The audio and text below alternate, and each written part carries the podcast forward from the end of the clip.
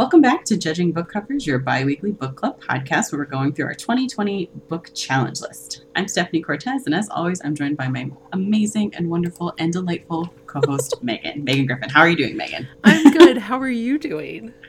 Good. Good. You know, we're just, we're all getting through quarantine, basically. yeah, it's starting to feel like the new norm, Mhm. which is good because it means I need less anxiety medication. But Yeah. that's also It's a weird shift. Yeah. I'm on day 56, and if I, I just you know what? I'm not going to talk about the protests. The protests are dumb. That's all I'm. They're really say. dumb, So it's This is- opening up the states, but that's fine. It's fine. also. Yep. So I'm just staying in. I mean, I did go for a walk yesterday because it was very nice out, but it wasn't a crowded walk like certain parks and beaches and stuff. yeah yeah apparently they're like closing down streets and stuff so people can walk and get out and stuff i don't really know what's Oh, going wow. on in manhattan all i know Yeah. is my little neighborhood and my little neighborhood is all about social distancing and that is all i care so Good. As we should be. That's where we are right now. very much so Yeah. Yeah. Ah. i feel resigned but, honestly like it's i'm okay like it it is this weird resignation, but being okay with it, yeah and also hoping that like people will remember this and continue to do things like wash their goddamn hands Yes. for with soap, like just in I don't know. Yeah, Stay also- home if you feel like. Just remember these things and just take the continue to take certain precautions after all this is like- over. super gonna shout out um it's buff i can't remember what the full brand is but like their face mask that it's Hmm. like do you remember covering your books with like Oh my god, yes. stretchy materials that's what it feels like Oh, okay. this so this is my mask and i fold it over so Mhm. I, I double it up but it is still light enough because like i was wearing i don't have any paper masks and stuff so i've been wearing like um either shirts or hmm um, handkerchiefs. And I went for a run in this, and it still fogs up my glasses, Mm. but I don't feel that oppressive feeling of something being on my face. Like it's light enough Yeah. that I'm like, I can feel myself breathing through it. Nice. So, Okay, good. Highly recommend. Good. Nice. It's also obnoxious colored, and I love it. I know it's very bright and fun and cheerful, which Yes. kind of need during this time. yes. Yes. So we are getting through. we are, we are. Weather's getting nice. Like Yes. it's gonna be fine. so before we get into what we read this week for the podcast, we both said we were going to read maybe some things, not for the podcast. How like did how you that put go that. for you? I like how you put that. maybe that. some things maybe some things um i think you also said you i feel like you said your house will pay the nk Jemisin no- new novel and then maybe the next veronica mars book So okay, so I did not read Your House Will Burn. I did buy it um, and return the copy that I had to the library, um, so that someone else could enjoy it, and then promptly forgot that I said I was going to read it. The N.K. Jemisin book is so good, but it is really dense, and not in like a I don't know how to explain it, but there's something about it that makes me have to stop every so often. So I'm reading it a little bit slower than I normally would the Veronica Mars book I started, and then our wonderful guest last week, your bestie, um, accused me of reading too quickly, so I slowed down. And then the next day, I think it was, he was like, "Okay, so I finished the book," and I was like, the audacity bestie what are you doing I mean, like I read it twice, so like I know what happens in the book, but also Yeah. like my dude stopped because to let you catch bad habit of doing this to me. yeah So right. I read some of a bunch of books, didn't finish anything. What about you?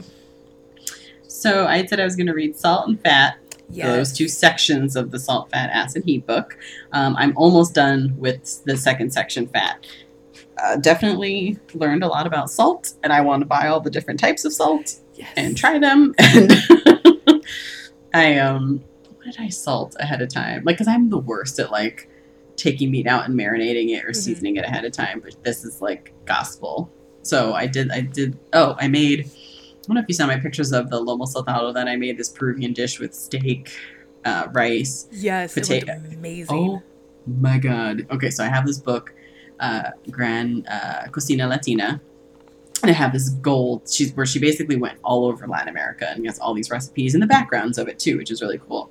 Um, so I have a goal since I'm half Peruvian to do like the whole Peruvian index. Very cool. I've made one thing so far, now two. the lomo saltado is like this very the classic. You'll see it at any Peruvian restaurant; they will always have it. Um, so I was like, all right, let's do this. But it included homemade uh, French fries, which I've never made. Okay.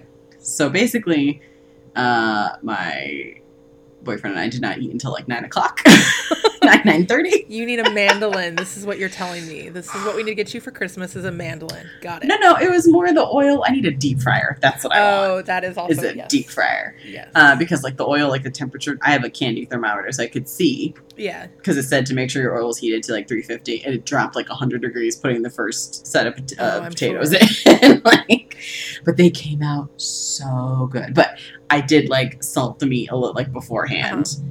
and like let that sit and season overnight Ooh, Um, overnight. Interesting. i know which i never do this so no, I never do more yeah, than a couple hours.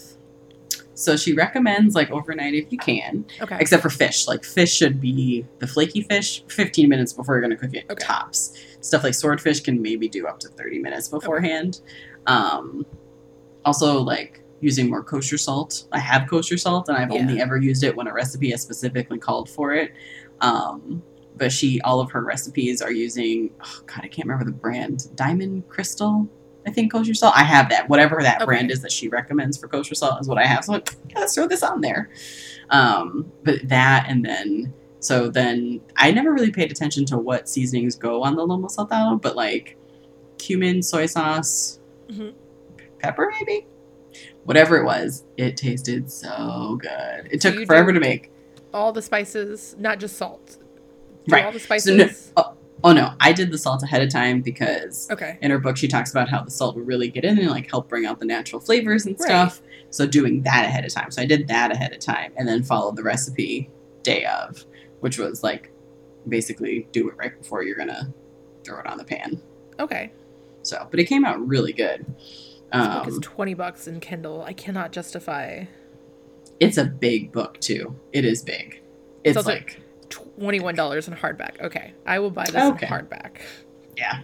Okay. Yeah, I would also say buy it in hard because like there's this one when I was flipping through it, I was like, what's this page? And like the you know how a book looks, one Yeah. page like it extends out and you open it, it's a chart Okay. of about like the different oils. This is in the fat section. The different oils that like different areas of the world are more likely Oh. to use. So and so Okay. basically her thing is when you're cooking from like I don't know if you're making something like Japanese inspired, use whatever oils they usually use, so it tastes more like the thing that you're expecting. Which was like that makes sense. yeah. so I'm very Yep. excited to try making Definitely mayonnaise. Oh yes, I actually like that has been. Uh, I've eaten a lot of sandwiches during quarantine. Mhm. I, Like apparently my my most comfort basic comfort food because I don't eat sandwiches a lot. Like I, I like subs, but like lunch and stuff, I just don't do it. But when. I got really sick, and then when quarantine started, like instant switch for like a craving for just like a good sandwich that I like Mm. make from home and stuff. So, but yeah, I was looking at the mayonnaise yesterday and I was like, I mean, I should try it, right? Like, I should just try making mayonnaise. It's not that hard, from what I understand. no. She So- said it's one egg yolk Yeah, and three quarters cup of olive oil, yeah. I think. And it's like you And then, whisk but it she- while dropping the egg in, right? Yeah. Or yeah, you whisk Or is it you the whisk the egg, in egg. while you do the oil? Yeah. yeah, She said you're whisking the egg and you add the oil like a drop at a time yeah. until you've added about half, and then you can start adding a little more at a time. And then she's got instructions on how to fix it if you break it, like if it starts to separate. Yeah. And she also recommends break it on purpose so that you know how to fix it. Oh, that's smart. Okay, I will Which be is- buying yeah. this book because I love It's to so cook. good. And I'm It's got really, such great art in it too. Yeah, I'm really excited to have like a kitchen that I can spread out in, and like I'm because I was looking at my Mhm. pantry, which is uh, essentially just like a, a, a bunch of shelves. hmm And I was like, oh, like I have a stand mixer and I have a mandolin and I have all these things that are just like there because I Mhm. don't have space to pull them out and to Oh, cook and yeah. do things with them. So I, this will be my the second half of 2020. We're gonna be cooking a lot. So Yes. I'm very Yes. excited. And People are welcome to come to my house this. and eat. Maybe. We'll I will take you up on that offer Yes. once I can. Yes. Yes. No, yes, you and I will have to get together and cook. Oh, it'll be so much fun. yeah. I, so I had a goal over my vacation to make a pavlova because I Yeah. have a stand mixer, and when I got it, I posted on Facebook and asked for some ideas of what to make. And someone commented and said, "Oh, make one of these. They're really easy." And I was like, "Okay." Made a mental note. Never went back and back and made it. have been there. So we uh, were gonna make it. We had four eggs. That's what this one called for. They were at room temperature. Broke one of the yolks. We didn't have any more eggs to try because you need it's only egg whites that you need for this. Oh this. no. So that ended. But now I'm gonna try making mayonnaise out of one of those leftover egg yolks once Yeah. we actually make it. Oh, and then once you learn how to make mayonnaise, then you can make aiolis and oh, so oh, beautiful. I have already jumped ahead because one of my favorite places over here does a garlic aioli for their French fries. Oh, I want it so bad. I'm so also So fascinated. Yesterday, I learned there's smoked, uh, smoked kind of salt, smoked sea salt, maybe or something. I don't know. And I Oh. just heard it and was like, I need to know about Interesting. this. But yes, I. One of the things it was like a two years ago, two or three years ago, it was like, it can't be hard to make honey mustard, right? And now, like my favorite thing to I like, I do not buy store bought honey mustard anymore Nice. because it's. I like mine a little bit more acidic, is what I've learned, hmm and it's so quick and easy to make. And yeah, once I can make my own mayonnaise, like whatever, this will be. My house will be the one to go to. Yes, I'm so excited to do more, especially now that I'm like redecorating my apartment and really making it what I want it to look like. I do need to do something about the kitchen because I need more counter space. Yeah. that is one drawback of my kitchen. It's nice size, no counter space. But yeah, no, so like to consider. I, I know a lot of people were reading this book, and I know there's like a Mhm. Netflix series and stuff, and there's something about Have you not watched the Netflix series? no, there's something about like She cooking fads that I'm just like I wait to make sure that they're going to stay, if that makes sense. Like yeah. and and so you giving me this recommendation is like enough Mhm. that I'm like okay, I will jump in on this now. She is a delight. Like Okay. I want to be best friends with her, and then also Nadiya from Great British Bake Off, who also has her Nadiya's Time to Cook on Netflix. But Salt, Fat, Acid, and Heat. I watched it once last year and then rewatched it again uh, a couple weeks ago, and it's just she's just a delight. I love the It's so joy that she gets out of because like she'll go and visit like and be like how do you make the cheese and like Yeah. they'll show her and then she wants to try to do it like pull the cheese or get the sea salt or like do the stuff and you can see how like enthusiastic she is Yeah. plus i'm also emboldened by the fact that in the intro of her book she says she didn't learn how to cook till she was an adult No, and I think Um, that's wonderful.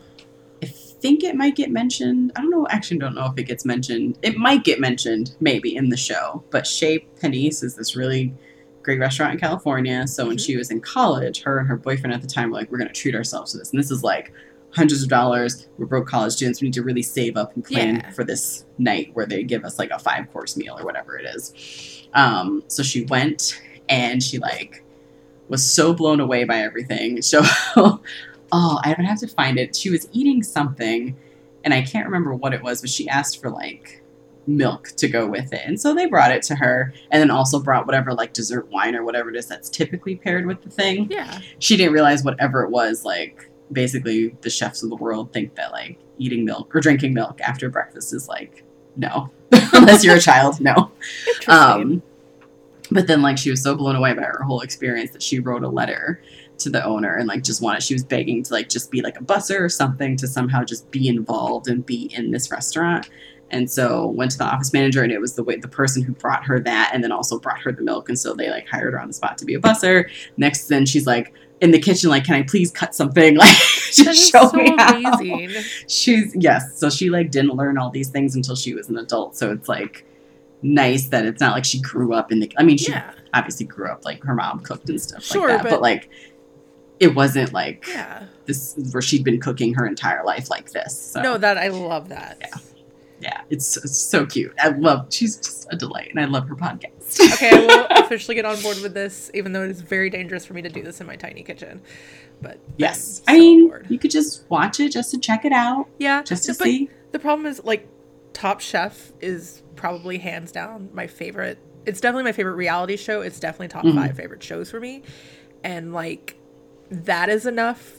And that's not even like an explaining how to cook or anything. Like that is enough to get me up to be like, all right, I want to cook. What can I make? Yeah. Kind of thing. this is this is probably going to do that. Yes. Because she like goes to Italy and go the olive trees and how do they make olive oil? And then, okay, so soy sauce in Japan. So there's like this really like amazing way to make soy sauce that like I think the guy said one, maybe 3% of all soy sauce is made this way because it depends on these barrels that they need to do Okay. it. And he said when he called in for a barrel, the company was like, "Wow, we haven't gotten an order since like World War II or something for Wow. one of these barrels." Yeah, so it's it's like the real way to Yeah. make soy sauce. um, and so I looked at my like Stop and Shop brand sto- soy sauce that I had. Obviously, it's not made that way, but it said traditionally brewed on it. And I was like, "Bullshit, soy sauce, um, Stop and Shop, bullshit." I love it. Uh, Ugh, but it's like, yeah, it makes me want to make all of these wonderful things. Plus, then Yeah. she does like show people like each episode ends with her making something. yeah. There's only four episodes, one for each like Okay. category, plus a podcast episode where they like interview her and stuff like that. Oh, maybe it's on there that she talks about Chez Panisse. Because she worked, like she goes back to Chez Panisse in the the Heat episode too. But, Okay. yeah, it's really good, Yeah, like and I love the book. I have a goal. Like I, I make, I've like per, not perfected because I don't think you can perfect any restaurant uh, recipes, but like I have settled on how I make my mashed potatoes and like Mhm. that I think tastes, in my opinion, the best. Mhm. And like the like classy, not classiest meal, but like the meal that I really like want to kind of perfect because I think it would be like a great date night dish or like Mhm. just something that I think I should have in my repertoire is like a good potatoes and steak Yes, and like a green vegetable. uh, and so I've got the mashed potatoes down. Um, steak is a little bit harder because like I can't grill, but I also don't particularly love grilled steak as much as I mean I like Hmm. grilled steak, but I also really like it seared and cooked on a stovetop too. I just like that's Yeah. wonderful. So that's been like my thing was like not trying to eat too much steak because red meat is like terrible for you, but like Right. working on trying to figure out like what's the best cut for me and like Salt going- those bad boys ahead of time. Yes. Samin will tell you too. yes, and that's where I learned like you should like freeze it and salt it. Um, and that's when I started salting things like maybe an hour or so in advance, but overnight. Now I'm very curious. And also, Mhm. Okay, you're you might have a heart attack though when you watch her in the salt episode. A lot of salt happens. There's a lot of salt involved, Okay. like palm, like when she. Okay, so when she salts the water for these green beans in the episode, she's like dumping like handfuls of salt in, and it's like yeah, exactly like that face that you just made of like oh my god. Um, the book she writes that you should salt the water like it should taste like the ocean, and then in parentheses she puts or like your memory of the ocean. You don't want to consume anything that's like as salty as the actual sure, ocean. that's fair. and to just remember that when you're making these vegetables, most of this is going to go down the drain. But she's got this really cute drawing of a green bean, so and she explains the science behind it and like basically how the salt in your green beans is going to try to like make the outside environment as salty as it and so you're going to get the if you don't salt your water you're going to get these limp not great green beans and it's a sad green bean Okay. but if you put it into a very salty environment, it's going to get a very happy green bean because it doesn't have to work super hard. Like there's no like you know. So Tuesday, I think Samin's doing something on was it Instagram where she was doing the doing something about making lasagna today. live tonight. Oh, at 4 p.m. Oh no, 7 p.m. Eastern time. Um, live tonight on at New York Times Cooking. Okay. If you can see that. I yeah. yeah, that's gonna be okay. Oh, I haven't. I, that was another thing I was making. Was I make this lasagna in a bread pan, Uh-huh. so it's enough for two people, and you still have leftovers because I do like the leftovers. Um, and I've done that a couple times since quarantine started. And then I've also done it where I've made the bolognese sauce for that and had the pasta with that. But like, it was a lot of big things. Nadiya's show has inspired me to be like, oh, once quarantine ends, you can actually cook after work and eat at a reasonable hour. That see that um She's like that all for the hacks. Yeah. Listen, when she admitted she's never peeled and boiled her own potatoes for her potato salad, I was like, Oh no, what? My mashed potatoes i like I, I have a peeler somewhere and i was like you know what it's like why though like i one day i was just like i don't know let's just try it with the skin and see and i was like it doesn't taste any different I see. I know I don't like it with the skin, But if you buy tinned oh, potatoes, Oh, yes. Ten they're potatoes. good to go. Yes. So I'm basically like, what have I bought in cans? I've bought green beans, obviously black beans, red beans, corn, Mexicorn for my bean dip, tomatoes for stuff. But I've never like bought potatoes in a can. So No, like I've I'm Definitely doing seen this. them. doing this. Yeah. I also need some mayonnaise because I'm out of mayonnaise. You're gonna make how that would work with your homemade mayonnaise. I'm sure. We got some playing around to do. Yeah. like part of me I don't want to say that like I want quarantine, but like I'm glad I live in a state that is taking all of this serious. Well, I live in New York. I mean, like we have to fucking take it serious. Have to. Too many Uh, people to not. Yeah, and I'm lucky that I work for a company that um one already recognizes like to take it serious and two um you know, immunocompromised, so like they're doubly like, hey, just, you know, work from home. Just get Yeah. your work done. So like enough of me is like I just kind of want it cuz I really want to get back into these craftings and things and I'm trying to find like that balance so that I can then apply it when I have a commute. Right. But Same. yeah. God, I miss cooking so much. I, I, I do like leftovers of things that like like Indian food or hmm um, I make some Korean dishes. Uh, I don't make them like I don't have all the right utensils and stuff, but like I've been Mm-hmm. because I live in an Asian neighborhood, I can get most of the ingredients right at least. Yeah. Um, I like things that Okay. when because the spices and when they sit and marinate and more and more and then you reheat it, it's still like it's, Yes. it's usually better. That's So- my potato salad is usually better on day two or three because usually I make it the night before Thanksgiving and then we eat it on Thanksgiving. Then we have it again on Friday, and on Friday it's like usually even better. Okay, you're gonna have to send me your Um, potato salad recipe because now I'm so curious. Okay, I do a different amount of mayonnaise every single time. Okay. I'm finally at the age and of where I've cooked enough to understand what my mom meant when she like when I'd be like, "How do you make your mac and cheese?" and she'd be like, "Get whatever cheese is on sale, add it until it's cheesy." I'm like, "What? What's creamy? Yeah. Like how creamy? I need exact amounts." And it's basically like until it looks mayonnaisey enough. Yes, exactly. Yeah. yeah. No, So. yeah, that's why I prefer. I, I do like baking, um, Mhm. and I can bake, Mhm. but baking requires such a science and focus Yes. that I I know I don't have.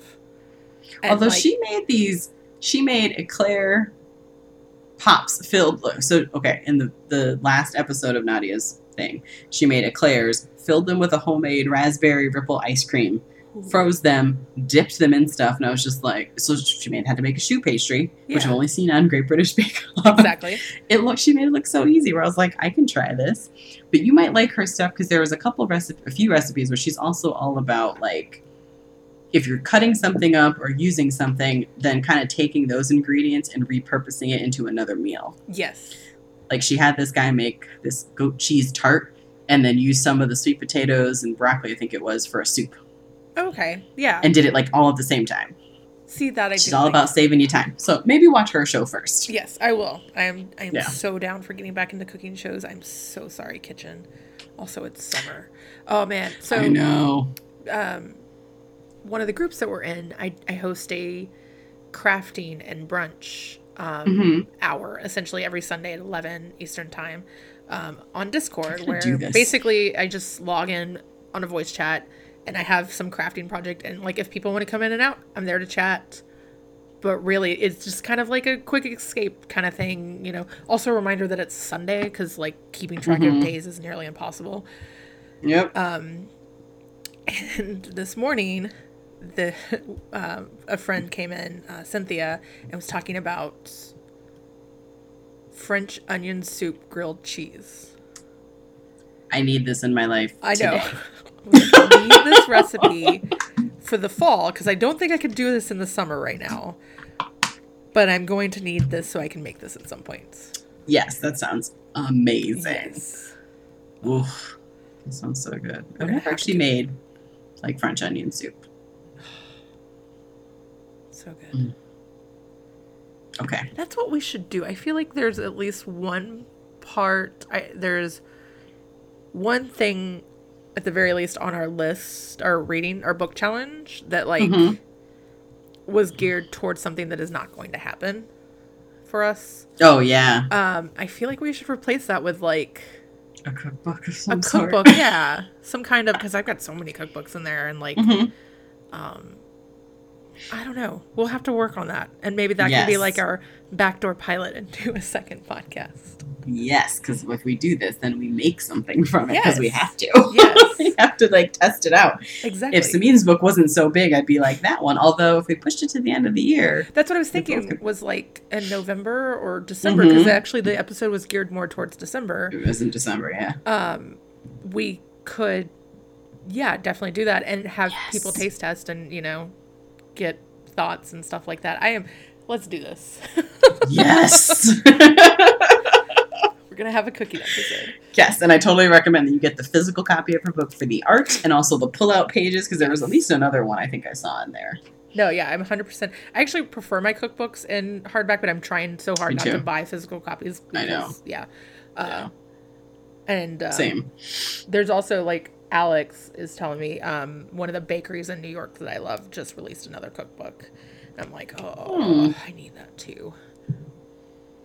So I have wanted to like make like every every time I watch Great British Bake Off, I'm like, I want to bake bread. Yes. I want to make like usually it's bread, some type of bread. Or I'm like, I want to make that, or like make a cake or a fancy cake. It's usually bread, but I don't like. I don't have any like cookbooks about that, but I do. I'm like, I want those in physical copy. I, I don't think I could do a Kindle cookbook.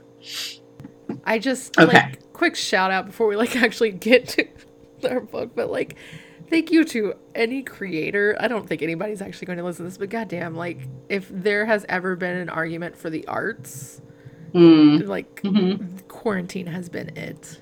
Absolutely, And- absolutely. Yeah. Yeah. So I don't know how. Yeah. Speaking of art, the book that we read involves starts off with an art heist. yes. also, this book was giving me some serious like white collar vibes with some of the stuff they were stealing. And later at the end, when they mentioned the FBI and Interpol, I was like, maybe I should watch White Collar from the beginning, even though I literally just watched the last Do two it. seasons. I am very close to being like, you know what? I should just watch iZombie again. It doesn't matter. Why not? Yeah, why not? So, so this week, our challenge was a book that was given to us for free. And Megan, you got Death Prefers Blondes by Caleb Roehrig. Yes. Yeah. Um, where did you get the book from again? So how did I you got come across this? Uh, so I worked New York Comic Con in 2018, Mhm. um, which was basically I needed to see like I'd been to book cons, uh, but I'd never been to a Comic Con. God, because book con is like a weird combination of fairly chill people and very like I don't know how to like say it and be nice, but like you can usually find those people and avoid them. And like I met so many great people through BookCon, and it's usually a, a much more um, female presence compared to what I imagined Comic Cons had been. Because I've never been to Dragon Con, even though I lived in Atlanta. Um, so New York Comic Con, if you work for it, they you get in for free. So when you're not working, you can you know go to the floor and stuff. And publishers do actually go. So I got this uh, during New York Comic Con, and um, uh, from it's Fierce Reads, which I'm I was trying to figure out who actually the imprint Macmillan Macmillan's the imprint or is the, the company. Fierce Reads is the imprint. Um, and I knew it involved drag queens, which I think is actually why I grabbed it. Mhm. I thought it was more of a cozy mystery kind of vibe. Oh, okay. Um, I really have to get into the habit of actually reading and processing what the summary like on Goodreads is because I know Okay. we looked at it when we, We were talking about it, and I still was like, "Why is this a heist?" Okay. I could not for the life of me remember what was going to go wrong. Like, I couldn't remember what this was about. I was like, oh, right. They're going to steal. Okay, so they're stealing stuff. Yes. And then for the life of me, I was like, what's supposed to be the problem in this Yeah. book? As we were like still trying to get to it, I was like, something's going to go wrong because that's, what- that's what happens. And I, for the life of me, I was like, all right, I'm not going to go back and reread the back cover. I'm not going to do that. I'm Yep. just going to keep going. no, I had the same thing where I was like, because the first heist and the problems Mhm. that happened for the first heist, it's like a good first fourth of the book. I was like, okay, Yeah. that's Yeah. all right. What is, is this a fight between friends kind of book, or like Yeah. like what Same. you stole So- you seem to hawk pretty quickly so i don't think like they're gonna come after you like what's gonna happen here I assumed it was the car. So basically, it's a team of four. We've got Margot Manning. Her, her drag name is Miss Anthropy. Cute. She's basically the leader. Her best friend, Alex Moreau. Lysol Von Tramp. Is that how you'd say it? i think so Lysol? yeah I think so. Uh, um, it's axel right Axel. Yeah, Yeah. Axel. And then Leaf Dalby, who's Electra Shocks. And then Devon Stokes, who's Dior Galore. And actually, we're starting off with a fight because Axel's little brother, Joaquin, Anita Stiff One, cute. Um, basically has joined the group, and Axel doesn't want him there because it's his little, his little brother, doesn't want anything bad to happen to them. It's a big fight. But at one point, Devon, who's driving the getaway car, basically swaps out their van with an Escalade that's been parked in the parking structure. And then he pays a drunk guy to drive the beat up van and lead the police away so they can get away, and it works. I was like, whoever owns this Escalade maybe is coming after them. Like, this is going to be the problem. No. no, Not that. no it's just it takes it's a good long setup. It is a really good long setup and it shows us a lot about them. Yeah. Because like so it's is that when we learn i think that's we learn early on that axel and joaquin are trained acrobats. Yes margot can fucking fight You Yeah. don't mess with margot they all can fight actually we learned this they all they yeah all like can at fight. one point i think it was leaf makes a comment of like an 18 month training of learning to fight or something Yeah. like they went through all these martial arts to learn right so Right. yeah it's not like a group of kids just coming off the streets and like right because they are kids they are Yes. Margot is 17 are they all 17 no leaf is 16 leaf is 16 i think joaquin is 15 15 i think yeah. Uh, axel is 17 or 18 and devon is a I know. teenager because there was something about him getting kicked out at 15 and then that wasn't that long ago. But I right. don't think we so ever he's actually maybe get his 17 age. 18 yeah. Yeah. Um, so yeah, they're in there. So I, the one thing I did remember from the back of the book was that Margot is super rich, yes but she's not this rich girl just sneaking in and stealing. Like these are like very elaborate heists with all this great gear and tech, which we will learn. We do learn where she gets it from, but it's they're very elaborate because they steal some stuff from the L.A. Museum of Fine Arts. Um, they're basically there on a job to steal one thing, but they steal four things to kind of obviously throw off what they were really there for. Yeah, this is definitely geared for anybody that really likes the ocean movies, I think. Well, yes, no, yes and no, but yes, and no. um, but any, if you Definitely with the mystery of you not knowing the full plan, yes, because there are times where we don't know the full plan, and that's definitely the Yes. ocean movies. um, I don't feel like this book is as campy as the ocean movies are, but Mm-mm. if you love a No. good heist, I feel like this one covers its bases enough that you're not questioning how this happens. right. Um, Right. The boys, I love the boys. Yes, I also love because Axel and Devon actually do drag. hmm So we learn that Axel and Joaquin's dad, a million counts of fraud, wire Yes. fraud, uh, money laundering, uh, mail fraud, tax fraud, all this stuff, basically. So him and his brother basically became pariahs, essentially, or the whole family, really, because of the victims were in the, the, you know, there were families, basically, the families that were affected were families that they go to this really great school with. Um, so, which actually, I was wondering right off the bat, how did they keep their giant ass house? The house was in their mom's name. So they have the house. good, Yeah. Axel basically sold whatever he could that the feds didn't take to pay the bills, keep the lights on, keep him and his brother in school. Um, so the one thing that he does for himself is drag. Also, him and Devon have this kind of on again, off again, friends with benefits thing where they're like, it's not friends with benefits. It's not what we are. And it's like, that's what you said the last time. Yes. And the time for that. And the time for that. And the time for that. I did really like all the cute couplings.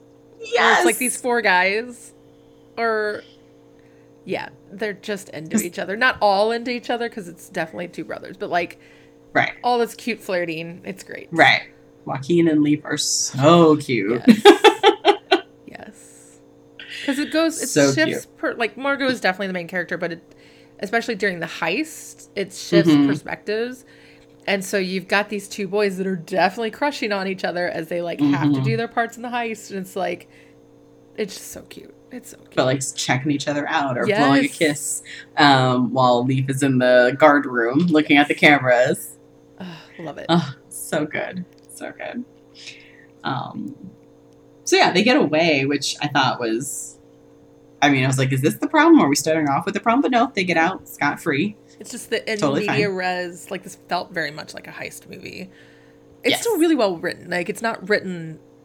Sometimes, like when things are like modeled after movies, like you're like you're not giving enough information. You're relying too much Mm-hmm. on what you would see on the screen, and I don't feel like this does that.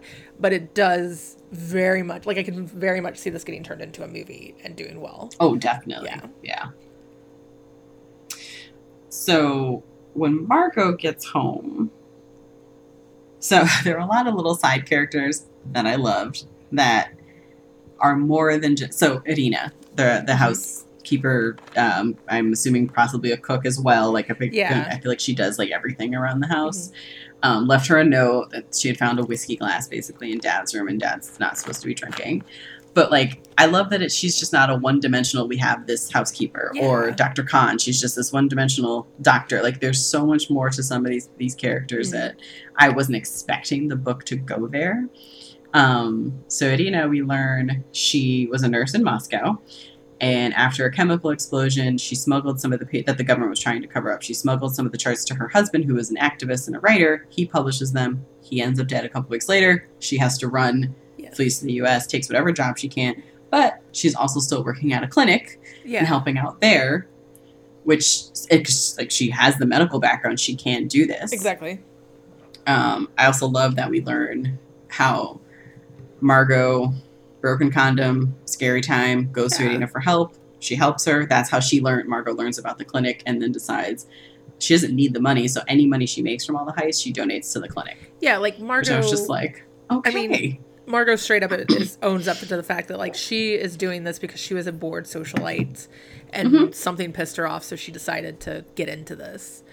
Right. And then to also find out that she doesn't keep any of the money and like all Right. of it is funneled into like I like that was kind of the point because not that I wasn't on board with this, I was just like this isn't Mhm. what I was expecting. What's going on? And Right. then that line was enough to make me go like, all right, wherever this goes, I am game because yes. that is awesome. Yes, because her and Axel started doing this when they were bored, and then when everything happened with Axel's dad, Mhm. there was a legit need to, Yes. and so they kept doing it, and Yeah. for bigger and bigger stakes, obviously, as we see. yeah. and so um, Axel and now Joaquin are doing it to support their family and to pay for Yep. these tuition for their private school. even though Joaquin does not want to go there anymore. Right. Um, Devon's just like he got kicked out of his house at 15. Oh, okay. So Devon's story. When we see from Devon's perspective, he's a young kid. He's 12 years old. He dress up in dresses up in his mom's stuff when no one's home, and he's trying to master a smoky eye. And he gets so caught up because that's hard to do Oh, if you have not so- tried to do it. it's real hard. And his dad comes in, and his dad's a mechanic. That's why he knows about cars. And I was just immediately very worried about how this was going to go. And his dad kind of chuckles at him a little bit. He's like, This is your mom's area. Mom comes in. She's like, Oh, your eyes are crooked. Helps him fix it. buys him his own makeup the next day. I was just like, Yes. Everything about But this then- is so good. Yes. And then a couple years later, his dad is shot and killed. His mom doesn't recover from the shock of it and goes to live with her super religious dick of a sister, I'm going to say, who decides that she cannot with her effeminate nephew. And so he's out on the streets at Yeah. 15. It just like it sucks so much because he did have Mhm. great parents. Yeah. And very clearly accepting parents. Because his dad was like, Right. I don't care, but you're going to also learn to fight. Oh, because yes, someone is that. going to care. Right. And, And you need to learn how to defend yourself. And I Yeah. was like, yeah. So you got makeup lessons and then fighting lessons. Like- I was just like, this Yeah. is how parents should be. Mm-hmm.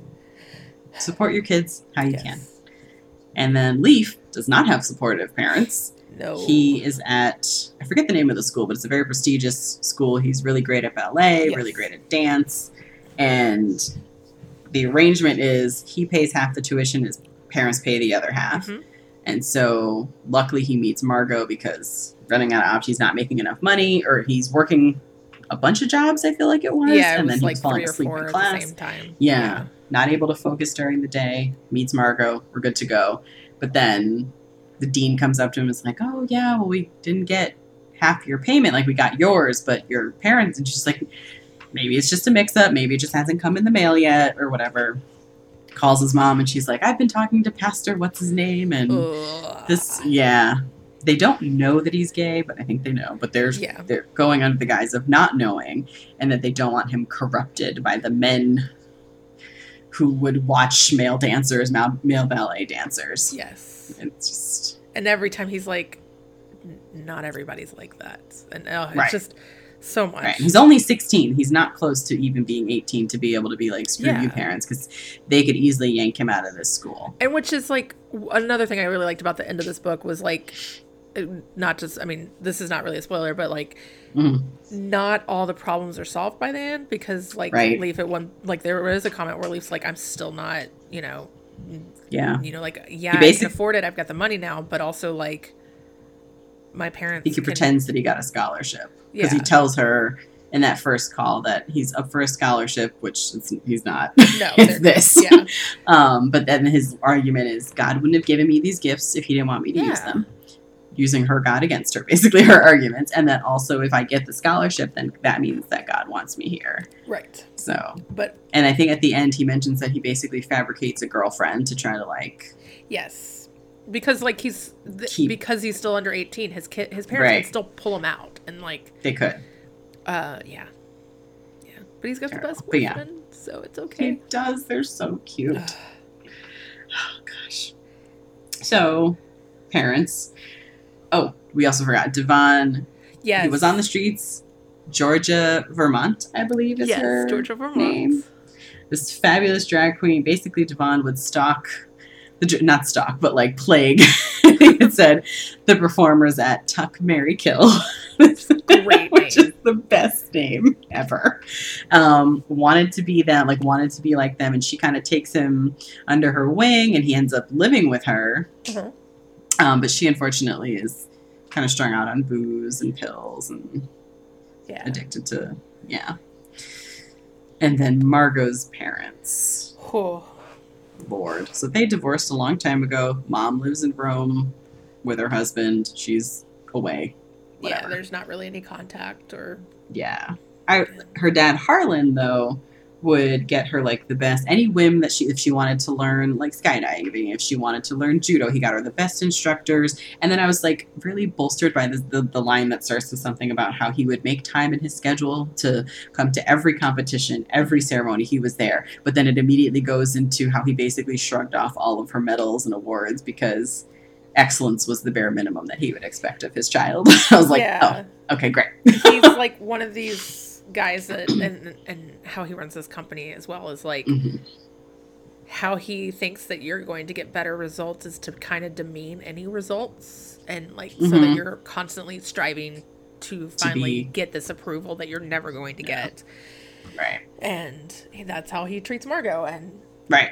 Maybe not a great way to parent. no Way to motivate? no Maybe not. It's gonna cause some rifts it does Oh. Uh, Um, and we get to see that first interaction between them two right after the first job, um, where it's just it's very tense. I mean, she does come home late at night, and she does totally recognize that he like he basically stopped paying attention to the medals and all of her achievements and all these things that she would do, but he paid attention when she got drunk for the first time or when the tabloids reported on her partying over here or doing X, Y, and Z. So she totally did kind of live up to the cliche of the spoiled rich girl mhm. going nuts because he paid least on the attention then. surface yeah Yeah. Let's see. and we learned he's really sick Right. and he's gone to all the best doctors and nobody can figure out what's wrong with him Right. um, he's just he's not doing well he's not getting better and yeah like i mean yeah.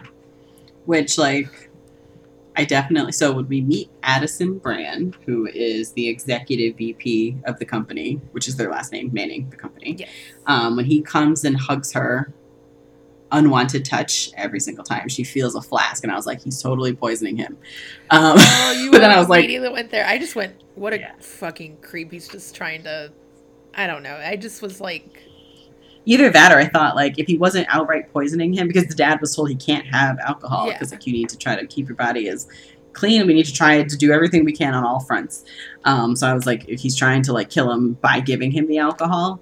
So I don't know that right away. I thought it was poison, but I definitely thought he's trying to kill him by giving him the booze. I just thought he not necessarily. I, I didn't find him sinister, but I still found him terrible. If that makes sense. Oh yeah, I figured he was gonna try to take over the company. Exactly. Yeah. and be Like. that guy. Yeah, Yeah, and he like he wanted him dead for that reason. Yeah. I just, I figured he was more just trying to get enough favor so that he could take over the company. Like I didn't Mm. like definitely not a good guy, but definitely was I never I didn't hit the we're doing something sinister line at that point. Nah, gotcha. Um, Gotcha. I just figured that I don't I don't think I thought poison right away, but definitely thought he's not supposed to have booze. It could hurt Yeah. him. So I'm gonna give him booze so I can so he can die and I can take over. Oh, should not have been drinking the booze. Yeah. So the company, um, basically they do a lot of micro technology stuff, stuff that's in your phone, stuff that's in your computer, Mhm. but not a lot of the employees know that they're also a government contractor and they supply a lot of super crazy gear to the top intelligence agencies for the country. Yep. which is how Margot has all of her tech for. and I was like, but how? How did you convince them to give this to you? And then we meet Dr. Nadia Khan, the chief scientist. I love Dr. Nadia. yes. Yes. Basically, Margot goes to the company, and of course, because she's she's Harlan's daughter, they just expect that she's here on an errand for him, like she Yeah. says, and she goes and they chat. And basically what happens is doc so this is another side character that has like more of a backstory where dr khan has been helping this underground organization try to smuggle refugees out of the middle east Yes. and obviously this can be expensive so she catches margot trying to pocket something some device Yeah. and they end up coming to an arrangement um, where she gets a cut you know as long as she can provide the tech Yeah. um, as the chief scientist, Harlan basically lets her kind of have free, not full free reign, but if she wants to experiment on trying some new piece of technology, making this some new piece of technology that's actually for his daughter, she can kind of fudge it wherein he'll believe, Yeah. oh yeah, sure, go for it. As long as it is not something that is geared towards killing people. It's kind of Right. like the line. Nothing violent. Yeah. Yeah. Yeah. So, but I loved her too. She was a great character. Yes. Yes. The, like you, you were right. The side characters are amazing in this. Yeah. Um, and the fact that just like giving everybody a reason, and the reason is not just to get rich. Right. Or Like- richer if Yeah. they're already rich. Yeah. And it's Yeah. not. It's also not. Um, the initial reason why they're doing this. I mean, it's boredom, but also like Ocean's. Mm-hmm. But then it was small stakes when it Yeah. was when it was boredom. It was small stakes, just houses doing like not that it's okay, No, not no. excusing the thievery, but small stakes. We're just gonna break in and steal a couple things from people. Yeah. Like we're not going after museums. the the Ocean's Eleven is you know an Mm-hmm. entire like not revenge, but almost revenge for like the fact that this man stole his wife, hmm and for the most part, Can't these- steal a person. They leave if they want to leave. Yeah. Um, but they do get vindictive, and that's kind of what causes Mhm. the whole problem. And Right. And then twelve is repercussions from that, Yes. basically. yes, Is there a Um, thirteen? Oh God, I don't remember thirteen. there is 11, 12, and 13. Yes. And thirteen, yeah. I feel like 13's the one where she pretends to be pregnant, but maybe that was 12. No, that was twelve. Thirteen, I think, is Al Pacino in that? Al Yes, it's the Yes. one where they take down Al Pacino. Yes.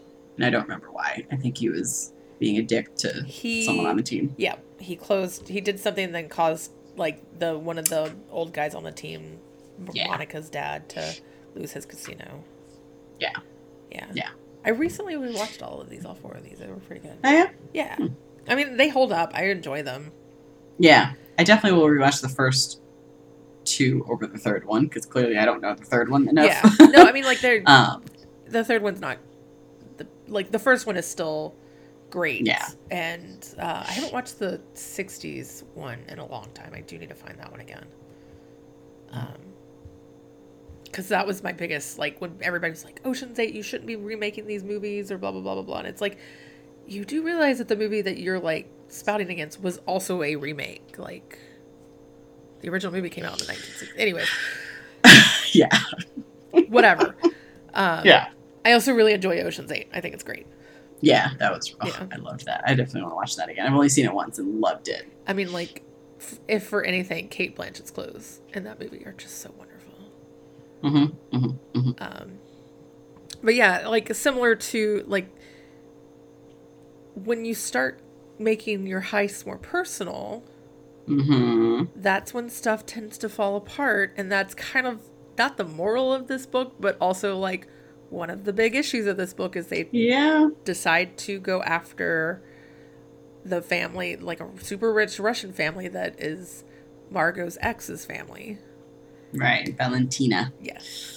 Um, And this is the one complaint that I have with this book is that Margot is everybody in this book is queer. Like the four, the 5 Mhm. main characters are all some form of queer, and, and Margot is bi. That's great. The one woman that they talk about her dating, or one girl, or whatever, uh, is an evil bitch, and I'm just like, Yeah. And the lead love interest is a dude, and I'm like, yeah. I get it. I- we get one mention of Sophia in Italy yes, later down the line, but it's like a throwaway yeah, two second. And like I get it. I think Caleb Roehrig is uh, a gay guy, and like I, I get it. You know, let's add another really attractive dude into it. Um, Dallas. yes, Dallas Yang. But yeah, there's just something about I was like, really, that's like the one big ex that she's had that is female. But also, I guess the other one got her pregnant, so like it's not like necessarily. I don't know. I just that left a little bit of a bitter aftertaste in my mouth. Yeah. Yeah. And so we do see, let's see, they go to that club Mhm. where it's someone, it's Valentina's birthday party. Yes. And basically, someone starts shitting on Axel and he's being a dick because basically his ex best friend. And so Valentina, or um, Margot basically kind of starts it up with Valentina to take the heat off Axel, basically, so to speak, so that people then won't. They won't be talking about that. They'll be talking about the physical fight that the two of them end up getting into. um, but Valentina's wearing these emeralds, I think, and Margot tells the group that she that she's also seen her wearing like a crown that a princess Yeah. that used to belong to a Russian princess, like all this. Basically, dad collects as much like royal jewels as he can, and so they Maybe want to they steal were all them. stolen from Russia too. Who knows? Right, right. So that's the goal: is to steal them, and it could be the biggest score, millions of dollars for each of them. Um, biggest score that they'll ever see, and so they do decide to do it. But you're totally right. Where when it gets personal, It's when it gets dangerous. Right, because not thinking fully ahead. Because basically, they do pull the job off. They they do. They do, and but it is Oh, it is a heist because they live in a fortified Yes. castle with security, and then each member of the family, dad, mom, and Valentina, each have a personal like bodyguard. yes. Like so, there's security all around the place. Um. Oh, and also making it personal. So when when they access the vault, vault it requires a fingerprint from dad. So that luckily, part of the tech that they get is a finger fingerprint duplicator. Hey, I, you know what? That's awesome. yeah, knockout gas, like the whole works. They're able to do this. They pull it off. But Margot takes the time to get the emeralds that Valentina had at the club and basically the gas canisters that were showing the laser grid, because of course there's a laser grid, um, that her and Axel had to get through to get to the jewels. The gas is, is going away. And so by the time she's done, the gas is gone. You can't see the laser grid anymore. Axel's on the other side. So basically, she has to push the jewels to him, and the vault closes So she gets, with her still inside of it. Yeah. So it's like if she had left those and gone out, the alarms would have gone off. It would have been a much smoother, no witnesses type of thing. Like, Don't be yeah, a vindictive. Yeah. Just Yeah. don't. You gotta keep, you know, separation of church and state with your heist. yeah, And, Exactly. uh, exactly. and this is how she gets on the Russian. He's not a mobster, but he's just a really rich Russian man that's like super paranoid and scary. And he, Yeah, because there've been attempts made on him, so Yeah. that's why he has the security to begin with. Um, yeah, I mean, he stole things from Russia. Like, he's not a good dude. right, So right. Right. So now And, they um, have these jewels that they now can't turn around and fence because now there's Right. a target on her back. Right, because her fence. So her fence basically passes a message to her because she. So we'll go back to it, but her dad dies. Yes. Her fence. Vojak goes to the funeral and just doesn't say anything. It's like, if you need anything, here's my card. It just says now with an address. Yeah. So she goes, um, and he basically tells her, you know, he got a buyer for the paintings from the the museum job, but that these Russian guys came to visit him and asked him if he knew anything about this, and he was like, I haven't been approached by anyone for this, and I don't want to be, because basically he wouldn't be able to tell them no Right. should they come back. So, so now she, what's she going to do with all these jewels? Exactly. um, like her dad's at so her dad is at the hospital, and they do have before he dies they have a moment like a nice moment where he tells her that he's sorry. He basically he's sorry that he raised her the way of like Yeah. that you were saying Megan about like just ignoring all of her accomplishments, but he makes a point to tell her that he's observed more than she thinks and that he knows like he has seen her leadership skills. So it's like I love that moment. It's like he knew. He knew exactly Yeah. what she had been doing and knew that she was doing it for I- I want to say for the right reasons. That feels like the wrong way of saying this, but like he's a smart guy. I'm sure he Yeah. assumed Axel was with her because she can't do Yeah. these by herself. Knows Axel needs the money. yeah, I mean like She doesn't need the money. she but- kind of like part of on top of being mad Margot, the like, you know, crazy socialite, like Mhm. she sided with Axel when all this happened. Oh, right. Like she didn't Yeah. ditch him as her best friend. Um even though it cost her a lot of her friends, Right. Valentina, and you know, Yeah. people which is don't care for her anymore either. Yeah. So like she's got a lot of good things. And like literally she comes home from this heist to find out that her dad is in the hospital. Right. Um and that That it's collapsed. not looking good. And Right. um what's his name is there? Addison. Addison. Or the, well, first actually, first before anyone comes, her dad does tell her he hasn't been doing treatments for Yes. a while. Well, this is That- so backing up even like the night before he. Oh, at the talks, house? where like Addison pours her a glass of whiskey, and as they're like trying to explain to her like shit's Mhm. bad. Like Now she's 17. Yeah. Let's just remember that. Yes. Now, I know I don't come from like a super rich circle where people would give me whiskey, but she is still 17. No, I get it, and I also get it from the standpoint of just like to calm your nerves. Yeah. But yeah, like I don't know. I guess I was never in a situation where whiskey would have been necessary at 17. Mm-mm. No. So, No. But but that becomes a big moment later. yeah, Um, but yeah, it has this big moment with her dad, um, who like she it's really nice. As soon as she could go to the hospital, she did. Yeah. Has been his she's side. mad at him. Oh yeah, She's upset that he hasn't been doing the treatments and he didn't tell her. And her his point was they weren't working. I was feeling basically like shit after I would try, and then it wouldn't do anything to help. And I wanted to be able to enjoy whatever time I have left with you. yeah. And then the apology, and it was really sweet. And it, I mean, I get it. It's like treatments for any kind of disease. It's like you gotta be ready for these side effects that in some ways are so much Mhm. worse. And oh, it's just, I, I, Yeah. I felt his pain. Like I got it. I understood where he Yeah. was coming from, and Yeah. it sucks. I don't know. I don't know that I expected him to die that fast. No, yeah, a little bit because so when she's at the hospital dallas so dallas is actually working for harlan's lawyer uncle win Yes. winchester um, he had been at the house to have him sign some paperwork and then he comes to the hospital with win uh, because harlan wants to make some updates to his will and then addison comes because He wants Of course to he did. make sure that everything is working for the Yeah. company. It's a lot of bullshit. right Yeah, I wonder Right. if Addison leaves with Win. So it's not like he's left in the hospital room with her dad. right Um, that's what I, yes because Win sends Dallas. He can tell that Dallas likes Margot. He can tell there's something here between these two. So he's like, "Why don't y'all just go get some food?" Addison can be the witness for Yes. the documents.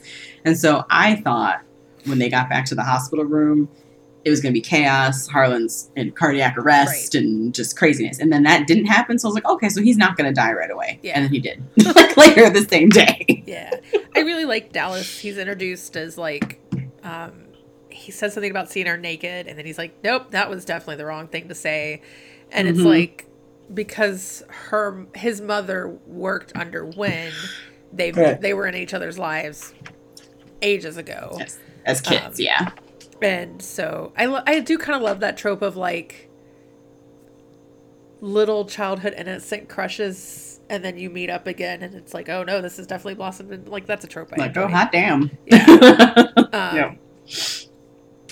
Especially because Dallas is he's an interesting I almost not completely developed character Hmm. but I like I don't know I don't know where he goes next but also I the way that this ends I'm glad he's not kind of the focus I don't know Me too. um A thousand percent me too. yeah cuz I like Dallas he is a intern and but like law is not what he wants to do it's just like that's what his mother did and it's kind of Right. like what his life was going to be and he is an adrenaline junkie and like Mhm. 32 year old me now i know if i had read this as a teenager i'd be like oh sweet oh, hottest like total crush 32 year old me is going that's not who you want to date because he's going to continuously look be looking for the high Right. I don't know if teenage or 20 year old me would want to date the guy who wants to keep jumping out of things Yeah. and off of things and parachuting here and snow kiting. No. No, like I mean, and this is someone. I am someone who wants to still go skydiving. Like it's something that Mhm. is still on my bucket list, and um, I have jumped off some things, but like nothing major. And I love rock climbing and things like that. But I, the way that Dallas talks about it, I'm like, this is someone who is going to end up getting himself killed. Yeah. Because of also how often he does it too. Yeah, he's constantly trying to chase this high. Yeah. And if you're done heisting, he's going to lose a void. I don't know. There's just so much about. I'm like, I don't know if like if if this is me reading into it as someone at 32 who's going, "Oh, honey, don't," yeah. Or if this is Because like the intent of his character. Because I'm curious, like, so wait, when did this book come out? No, last year, January. Last year. I, I am one, also with how it ends. I'm wondering if there will be a sequel. And if so, I, I do wonder how Dallas will do because if they get to a point where they don't have to do this, or if everyone gets into a good financial secure place and they don't have to keep doing this, you're right. Because I'm sure with his role and everything, and Yeah. especially how it ends for him that night, like he's gonna want to keep doing more. Although maybe that scared him. Maybe, but I don't get it. It didn't really leave this impression of that, or like, yeah. like I don't know. Part of me is like the easiest way to do it is go get your license and learn how like become an instructor that or someone who jumps out of planes with people. But You can jump out of planes literally every day then. yeah. And, but I get also that that adrenaline like it becomes a norm, and you keep you're gonna keep wanting to chase that high. Yeah. And yeah, I don't know. I don't know how I feel about it. yeah. We will see if there's a sequel. I'm, we I'm will see. double checking. It doesn't say that it is a sequel Mm. or that it is the first of a series. hmm And It is left open ended. Yeah, I he mean- could always revisit it if you wanted Yeah, to. I, I Mhm. definitely like how this ends. Um, Yeah. wh- which we can talk about when we get there. Um, Yeah. But currently, Margot's dad has just passed away. Yes, he's passed away. She's very much grieving. Um, mm, mm, mm, I like how she grieves yeah. because she's really not sure what to do. But this house now feels empty Right. um, and quiet in a way that's never been quiet before. And she's like, I don't know Mhm. what to do. Like, should I stay or should I go live with my mother or should I, you know, what do you do? I do like that she calls her friends the first night to come stay over. Yes. And all four of them, absolutely. Yeah. They're there. I like Um, like she and Axel fight several times in this book, and like Oh, yeah. um, they're like it's not. I was a little worried that this was going to be like a drag queens are super fun and fabulous kind of thing, and, and, it is, but it does also it feels very real. hmm Um, in a lot of ways, uh, like there's fighting and there's bickering and like it's a job. It's it's oh, you know part of their life, but it's not. They have more identity than that. I guess is what I'm trying to say. yeah. Um, and I do really, really love the whole. I mean, I I always love when friends like friends fight. Like you're going to fight. Yeah. Um, but that's why you have friends is so that like you can fight, but you know that the moment when something goes bad, like you can lean on them. There, there. Yeah. Yep. Yep. Um, but yeah, they all of them immediately come over.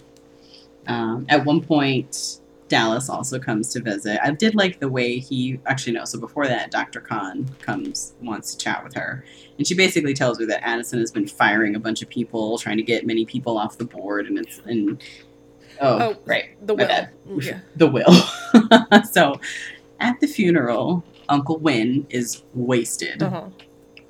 And at the will reading, Uncle Win is super drunk at the funeral, probably still drunk at the will reading because it's later the same day. Yeah. 51%, or Harlan's 51% goes to Addison, and everyone in the room is shocked. So Reginald Castor, who I think is the CEO, I don't know, he's on the board, he's important. Yeah. He's shocked and he's like, He's, Win, that's not what I was led to believe was going to happen today. Dallas is also surprised and tries to ask Win, and he won't answer. And that's it. So I was like, okay, Harlan changed it to he was going to give the company to her. Yeah. Like she's the only one that isn't perturbed by this. She's just like whatever. Actually, she Right. is. Well, she is also grieving a little bit. she is from the standpoint like he made this big speech and there was a will signing afterwards and it was like you made this big speech and then didn't Right. leave me the company but like Or any part of it. yeah Any part. yeah this is like no longer her company Right. So she is grieving though. So that's it. And then Dr. Khan tells her that Addison has been firing a bunch of people and she's like, Well, it's his company and she's Dr. Khan's thing is, Well, yeah, but he's worked with these people for years. If they're not Right. also his people, why is that? right Um, then Dallas comes over. And I do like he comes over with food yes and she's like, listen, I haven't, this was also very real, I think. She was like, I haven't showered in a couple days. Like, I am a mess. And he's like, so what? And he's like, I, I'm not ready for guests. He's like, what guests? I'm just here with food. Got desserts. Like, he's like, just, he's like taunting her with the desserts. I can't remember what they were, but they sounded really good. um, so finally she lets him in and they just kind of hang out. And he's like, you know, I want to be here with you, like, for, as a friend, like, Yeah. want to be here for you. That's all. So I did like that. i just I did like that there was no grief sex or anything no like that yeah at that exactly moment. i like truly appreciate that like he wasn't and he was very upfront with like hey i really like you but i am entirely here as a Mhm. friend so Right. Right. And for food yes Because he was also like, I'm also hungry and I bought enough for two, so you have to invite me in. Yeah. I truly appreciated that. yeah. Um, then Bojack offers her a job, has, makes her text her on her burner to meet him again, Mhm. offers her a job that I was something, and he, so it was about stealing cars. And he says, You have a five person team now, right? Like, he knows more about Yes. her team than she realized. Because he's like, Oh, that they want you to steal five cars. You each could go take one, get out of here. She declines it. Then she gets a call from Uncle Win, who's wasted again, wants her to come to his office because he has to tell her something. He's like, No, you have to come now before I lose my nerve. And I was like, Okay. I'm glad this didn't drag on. I'm glad. But I'm also, I. okay. I'm still not sure how Addison got to him, like how he got him, to, or what how, what happened here. Yeah, I'm still like okay. I'm glad you said that because I was like, did I? Because I tend to, I tend to kind of not speed read through these, but I tend to like read them. You know, I finished this like Mhm. two hours before we started. Um, Yeah. And and that is a problem on my end because there are times where I'm like, I don't remember if this got answered, and usually you're like, yeah, I did hear, and I'm like, okay, cool. Um, Mm-hmm. no, I still don't understand how it came to this will. Right. So basically, okay, This is what a lot of shit starts to happen. a lot of shit happens. Win's been stabbed. He has been stabbed when she gets there. She tries to help. The attacker's still there. So, with actually, wait. There is one line though. There is a, or a couple lines. I think it's later. So actually, we can keep going.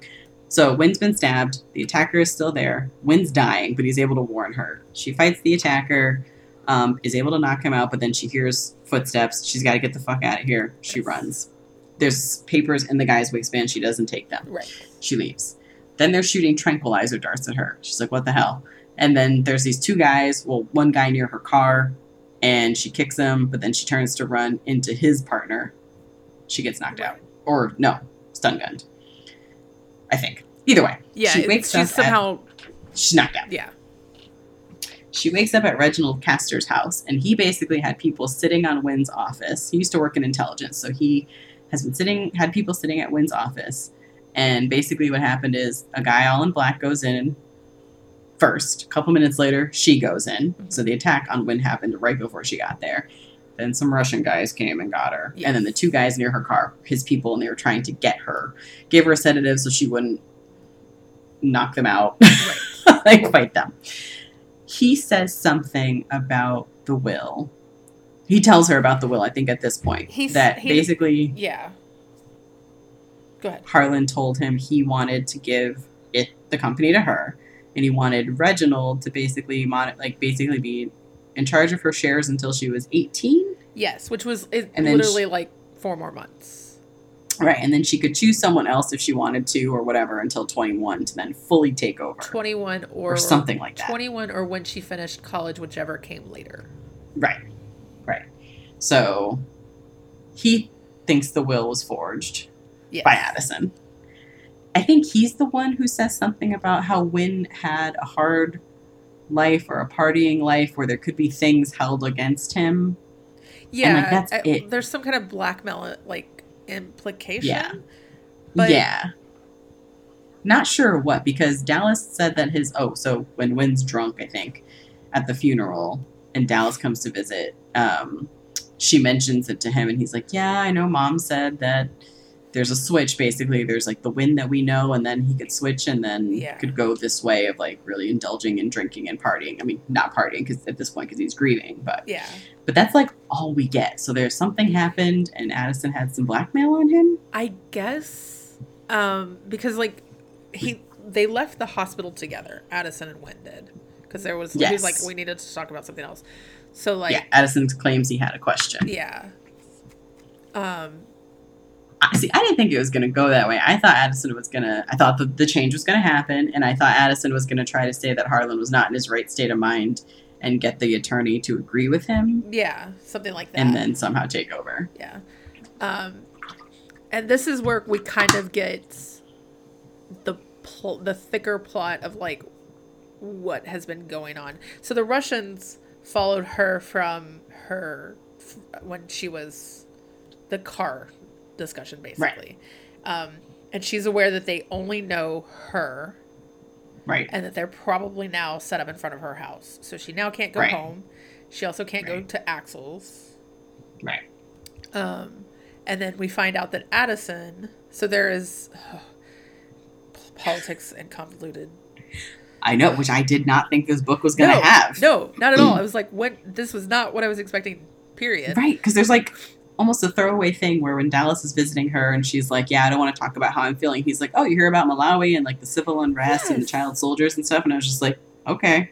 Yeah, She's like, "I don't want to talk about that either." yeah. I was like, that was So- weird, and I'm like, I maybe he Then- knew more, and like le- like legally was just like I can't or ethically can't tell you. I don't know. I don't think he. I don't know. I don't know how he would have known about that because I don't think Addison would have told Win this is my whole plan. Yeah, It would have just been, "I want the company. I have X over you, so you have to do this." yeah. I don't. I really don't know. But um, Right. yeah, basically, um, Addison is an evil dude who's sponsoring this war, basically, hmm um, in order to keep their profits up, which is a very, very American thing Right. to do. Right, because there are some resources there that are in enough abundance for the company to mine the the resources. Yep. Um, but oh, also, so there's the mention of child soldiers, Uh-huh. and Dr. Khan had asked Margot she knew about Project Pluto because it's on it's something she found on this server she doesn't have access to, which she should have had access to as the chief scientist, but it's Addison's like private server or whatever. Um, basically, it was this tactile uh, assault weapon that's light enough but deadly enough, still super deadly and accurate and light enough for children to carry. Yeah, basically these kids are getting stolen from their houses and Right. And drugged right. and being told like you do this, you get the drugs that you need kind of thing and it is Right. We're also threatened. We're going to kill your family, Yeah. or some of them are forced to kill their families. yes, Um, but lots of that, yeah. threats. And somehow Petrenko, the Valentina's dad, is involved in this as well. I think it's just like a backing of some sort. Yeah, it's Yeah. but uh, rich people, you know, whatever. Yeah.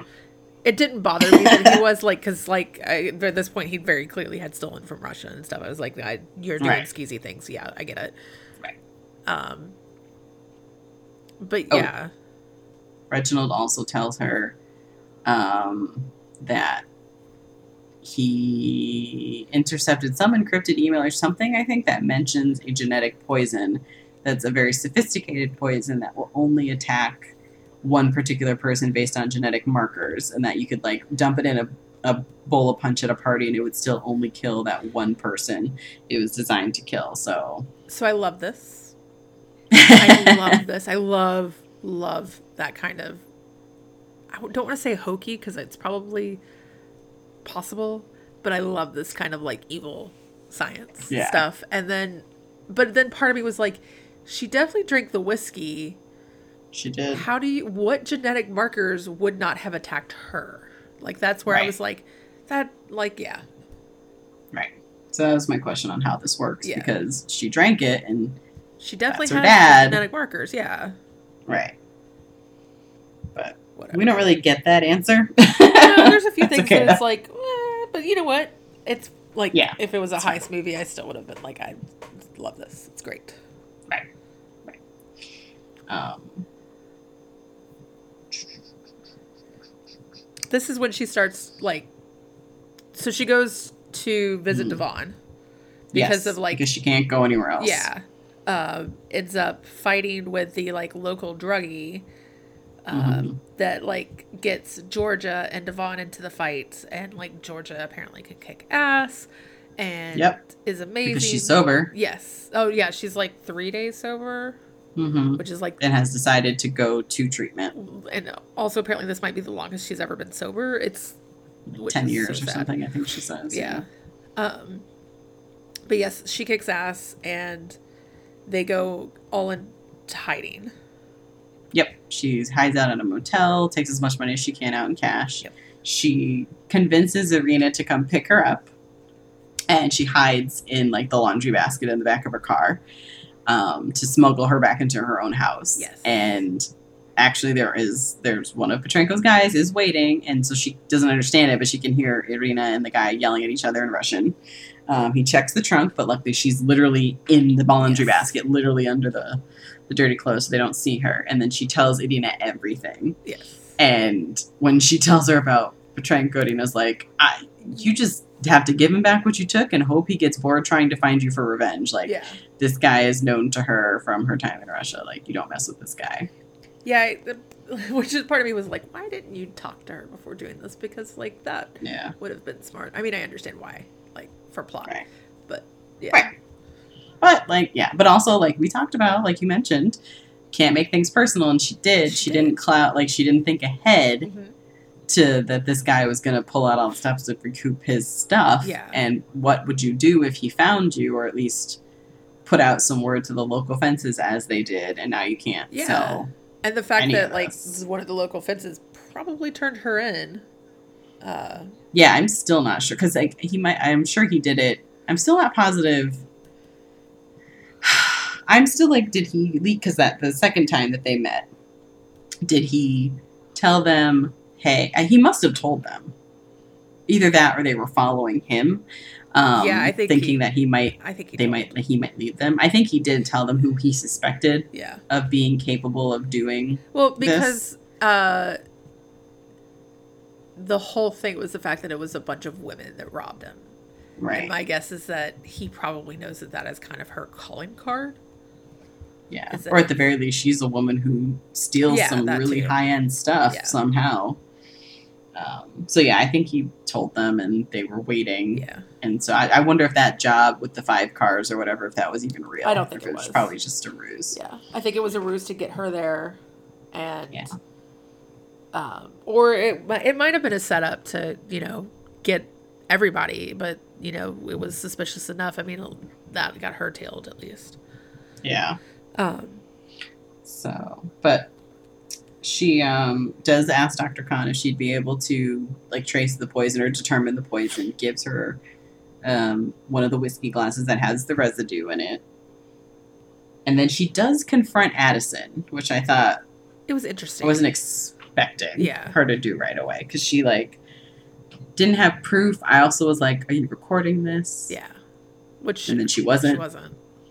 No. Because he talks to her, like, he doesn't come right out and say things, but basically, like, she spends some days trying to find a nurse who would have been in the room at the time of the will discussion, but she's gone. She moved. She, the landlord said, Yeah, her and her husband lived here for years. I thought they were happy, but then they up and moved. All right. Um, can't find her anywhere. She's not listed, no social media.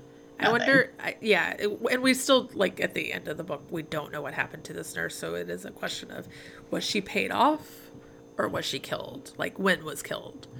And Yeah. I'm wondering if she was paid off at first, left, and then was killed off. that I think is is highly possible. Yeah. because Addison says to her that she's never going to find. Good luck finding this Yeah. nurse. You're never going to find her. and he seems to be the kind of guy as it goes on that if he gets paranoid, you're gonna die in some Right. fashion. Right. And even And it sounded like the land that, that she did talk to the landlord, so that's why I'm thinking they moved and then were killed. yeah, Um, and oh, and then he's like, "What do you know about dummy corps and corporations and uh, hiding money?" And he basically knows about her fake, um, like Cayman Islands offshore yeah, account that only employs her, and then he names the three friends. I don't think Joaquin was named No, yet yet. because when she set it up, it would have just been the four of them. And so basically, she kind of gives up here and decides she's going to go to Rome. She's the only one they know about for sure, the Russians. So she's just going to leave. She has sex with Dallas first. yes, Has some goodbye sex after his crazy jump off a bridge or whatever. yes. Jumps off a bridge, gets into her car, and they go back to no, they go to a friend of his place. Good sex. Yeah. Yeah. And no regrets. And then she goes to live in Rome Yeah. with her mom. Yeah, it is. Because she is 17, that's the other Yeah, thing to remember. Is she she, is- is only 17. 17. uh, and, and it is set up like it's it's not like I mean she literally goes you know I don't want to regret things like I want to have sex with you before I go kind of thing in a Mhm. much classier sounding way but uh I don't know I like that it wasn't I like how it was set up I don't know it you know yeah. and and Dallas lets her go it's not like a you know he doesn't follow her he just kind of accepts that hmm you know, he's into her, but she's got to go deal with shit. Right. So, Right. She's grieving. He doesn't know the extent of it at this Yeah. point, but from his side, she's grieving. She doesn't know what to do. She doesn't have any parents, or I'm sorry, she doesn't have any parents. Her, she doesn't have a like a parental figure left in the country, so she's Right. going to go to her mom, who's in Rome. Well, I guess Irina could kind of be a parental figure, but I don't think he knows that. yeah. But I mean, like, realistically, like, that's what she should have done is stayed with um, Irina and all that. But, um, Well, that was her her first thought when she told her friends originally that first night in the when they came the night of the funeral. yeah. Um, she said she wasn't going to go to Rome, that her mom wasn't going to want her to come to Rome. So her mom would basically probably just tell her, "Stay, stay with Yeah. Adina, you're fine." Yeah, she has basically no relationship with her mom. Right. But I also, like, you've got the money, you've got the means, get the hell away for a little while. Right. But then, okay, so when we do see her in Rome, it's been a month. Um, Yeah, that's what I was just looking mom's- up. I was like, three months, right? was- no, it's literally just a one. month. And her mom seems to have adjusted to her being there. Yeah. Granted, she doesn't know anything about her daughter and totally forgets that it's her birthday. Yeah. Like she kind of seems a little bitchy about how her daughter's spending her time, but come yeah. But she doesn't like try to stop her or change it or Right. anything.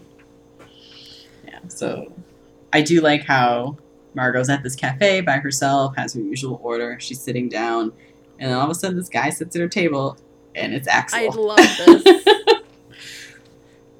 I love, love that so much. because he has a passport because that is his best friend.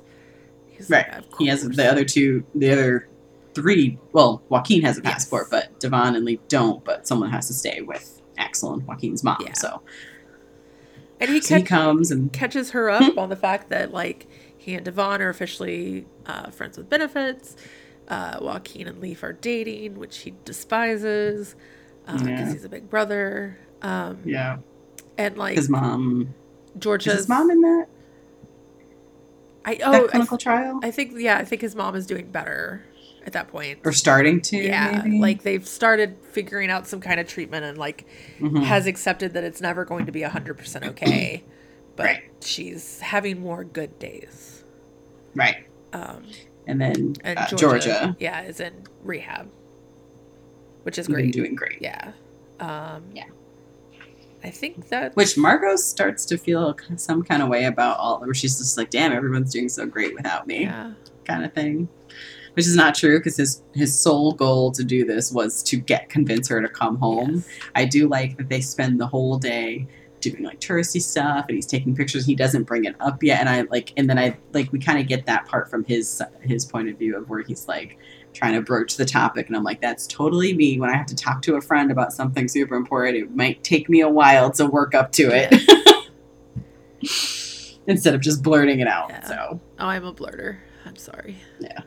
But i mean he's not wrong she kind of left him high and dry and yeah they don't know but like the russians don't know about the guys but that is only a matter of time and right. and like I get where she's coming from running away is to kind of pull Mhm. the attention off them.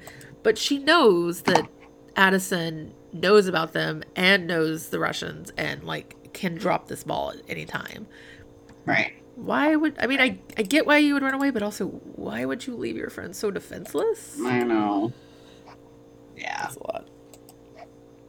Yeah. And she doesn't agree to go home. No. And, you know, he's sad about it. And he leaves. He's literally he's literally there for her birthday. Yes. He is going to stay at a hostel. She offers for him to stay at her place, and she's like, "No." I, he's like, "No, I have to stay at the hostel because it's close to the train or wherever. Because I got to get to the airport. My flight leaves like super Yeah. early in the morning tomorrow." Um, It's just so sweet. It's such a wonderful yeah, literally one day. of best friends. Like, Yep. you just the fighting that happens in this book. I don't know. I just like so much of best friends like pivots on big fights and like hmm you don't understand me moments and like drifting away and things. And this book is such a like they fight. She does this thing to make up for like the reason that they fought and like they kind of bicker Mhm. occasionally, but to literally go to spend 12 hours with her to make sure she had a good 18th birthday is Mhm. such a solid and he's not mad i mean he's upset like Right. like he's bummed but he's it's not a fight that she's not coming back he's just like okay i tried you have to live with that kind of thing Right.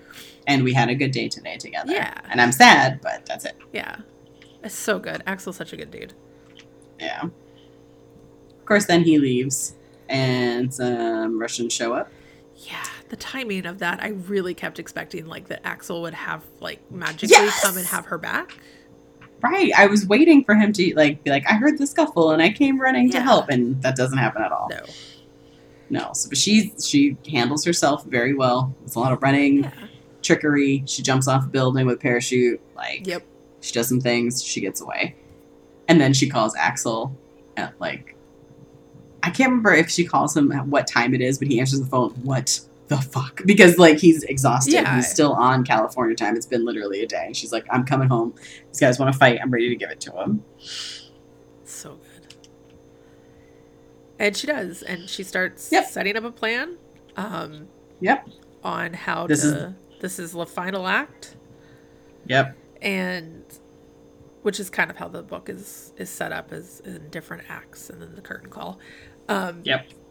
So, you know, a plan of like what evidence is actually still available that we can get a hold of.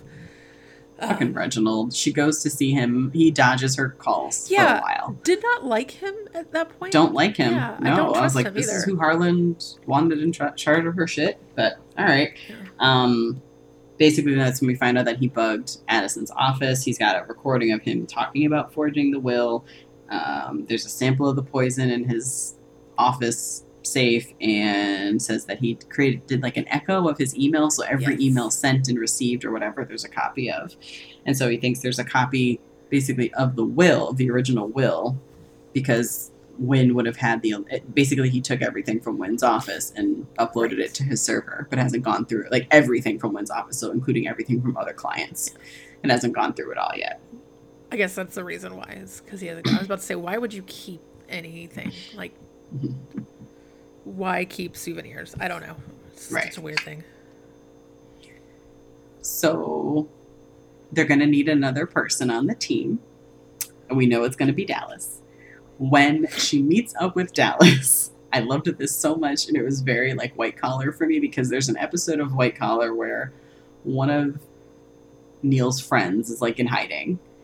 And so he texts him and he's like, Meet me at the park. And so Neil's walking through the park and all of a sudden he hears his friend's voice say, Were you followed? And he turns and looks and he's dressed as the Statue of Liberty. He's one of those living statues. This is what Margot does. She texts Dallas to, and says, I'll be wearing gold. And she's a gold living statue. Yes, I love it. it was so good. Um, so he says that he's in it. He'll help her. And then when she leaves, he calls Addison. Um, basically because Addison said he'd pay for information about Margot. So at this point, did you think Dallas was selling her out or that this was part of the plan? Um, I thought it was part of the plan because at no point Mhm. prior, like part of me, well, one, I was like, there's not a ton of book left to have this exposition as to why, um, Right. and because there there hadn't been anything before. Like he doesn't have a sibling that you know has this tuition. I mean, his mother is a lawyer in Los Right. Angeles and worked under Win, who you know she's making bank. He he doesn't need Right. the money or Doesn't anything. There's not like a, you know, if I don't. There's not even like a line of like if I didn't become a lawyer, like I'm cut out of the family thing. Like n- there's nothing. So I was like, you're going to have to really dig deep for me to believe that Dallas is double crossing her. Right. So Because it is portrayed as him double crossing, but it's not. right. um, Did you think he did? He does go. No, I was like, I know they want me to think this, but I don't think that that he, I, this has to be part of the plan because this is part of that. It feeling very Ocean's Eleven, where there's parts of the plans that we don't know about, and this was it because Yes. we don't know what the full plan is. Um, for a second, I was like, it could be the angle of her knowing he would double cross her and using that as part of her plan. But I was like, but there's been no setup Right. for that for her to suspect anything like that. So I was like, nah, he's not. It's part. Of, he's just being a really good actor Yeah. Like, and, and he was because he was he went hard on how he wanted untraceable currency goes to addison's office and he pulls some untraceable currency out of his safe uh, his office safe um, tells him margot's going to attack or try to rob his house in two weeks because that's where she thinks he has some like evidence that she needs Mhm. um, and then in reality, they're going to attack later that week the at Manning at the office because that's where she thinks the stuff actually is. Um, then we kind of start to get the wrap ups for everyone. Like Devon's with Georgia, and Georgia comes out as non binary, doesn't feel. Um, no, you're right. That's what happened. I waiting for you to finish because I just Oh. was going to ask what you felt about this scene. Okay. because at first Georgia says that she's, or she's, uh, now I feel like I'm using the wrong pronouns, but she's referred to as a she through like the whole Yes. book. and I think still Um, prefers she I think- pronouns. There's not a moment where it's like, and now my pronouns are this. yeah um says that she's not she's not a man. She's not a man just dressing up Right. as a woman. And so devon's like that's awesome. You're coming out as trans. It's great. And she's like no no. But i also am not a woman either. And so devon's like okay so you're non-binary that's awesome. Yeah. um devon's and george is like yeah but i'm serious. And he's like yeah i know. We should get a cake and celebrate. This is a big deal that you're you're figuring shit out. Like you're clear-headed. You're figuring things out. And then he does tell her that like she's his person, like she's his family, and that he loves her. It's a good scene. hmm It's just again like a weird. I don't. I don't know. It. I don't feel that it's implying that because she co- wasn't coming to terms with her being non-binary that like this is part of why she drinks so much. But it was just a weird combination of just like I'm sober enough now that I am realizing that I am non-binary. And it's like really like that's I don't know. I have two really good friends that are non-binary, and both of the, when both of them came out, I guess is still the phrase. Uh, when Mhm. it, like it was presented as like this is a struggle, more of like, am I ready to take on this identity because of how much it's going to be a struggle because of where I live, kind of thing. Mhm. It was not like a. I don't know. I just like there's something weird about the fact that she was so drugged that she didn't realize she was non-binary. Or are you trying to imply Mhm. that like she was struggling with the fact that she's non-binary and that is why she became addicted? And i don't know. It was a weird thing. So- and i couldn't parse like what are you trying to accomplish with this? Other than just like the- checking off a box that says okay cool we've got a non-binary character in here now Right. And we've wrapped up these two people Yeah. kind of thing. Um I so for the addiction, there's a mention she mentioned something about her hip. Like back when she like Right. the first time we meet Georgia, she's wasted Right. and she mentions the hip pain. So I kind of got the sense of like, oh man, she got hooked on drugs that way and also mixing with alcohol. yeah And then with this, it was kind of like, are you trying to say maybe she was then using it to avoid answering the question for herself? and if um, that's like That's a long time. it is and this it's is also an older, like a much older person. it's But- someone who I don't know. I just feel like someone who essentially started this drag club. I think is hmm what, Mhm. Yep. and lives this life. I- And, and maybe part of it is that I just don't know drag culture enough. Maybe that is something that is a little bit scary to come out as in, in drag culture. I don't Mm. know I don't know. like I don't know. mean, Uh, they're it's- just so, it's a weird. It was a weird scene that left a weird taste in my mouth, and I can't quite figure out why. so it could be like I could see where someone could use or would use could would could and would use drugs and alcohol to avoid answering that question for themselves. Um, I I can too, but I just feel like the environment that would lead to that is very different than the environment that Georgia was in. Like Georgia was someone who established this drag club, like was, you know, very in this culture. This culture basically is what saved her life. And it's like there's not really like a mention of like small town life, you know, coming from that kind of, you know, like what's because we don't. I'm trying to remember how much we got of of her background. Um, I think the name it's Stanley. she it's Stanley that she was given at birth. Let's see. If it says. But no one's ever called her Stanley, even um, I don't know. I think it it really just felt like checking a box to me rather than like a good plot point. hmm, And I think that's what's causing the like between that and the like one female that we know for Mhm. sure that Margot had been with long term was an evil bitch. Those are the two like bad tastes left in my mouth, and that's why I can't Mhm. fully give this five stars, even though I really, really enjoyed this book. Um, Yeah. I just don't get what you were. I don't get what the author was trying to accomplish with this scene. That's all. yeah, I could see that. I could definitely see it as feeling like checking a box. Yeah. And like it's not to say I mean it that is something that people struggle with and I can understand like trying to suppress it but it doesn't line up with the environment well and then and maybe that is i it entirely could be just that i don't understand drag culture. Maybe that is like being non-binary and drag culture is something that is not a normal slash ha- has a, a Something like not super accepted. yeah has a problematic history or something that i'm just not aware of. Um so i don't know. I don't know. It like i cool it's great like i you know had the same reaction that devon does which is like cool trans woman let's go get you a cake and then it's like cool let's still go get you a cake like I- Right. Still going to shoot cake. It's Georgia instead of like it's because he said let's get a cake that says it's a girl and she's like wait. And he's like okay we'll get one that says it's Georgia. yeah and like yeah i don't know i don't know Yeah. Um, after that, we do get this sort of wrap up of Leaf and Joaquin and like how they're gonna go slow, and that's when we find out Leaf is has invented the girlfriend because uh, reminder he is 16 and his parents could just yes yank him out anytime.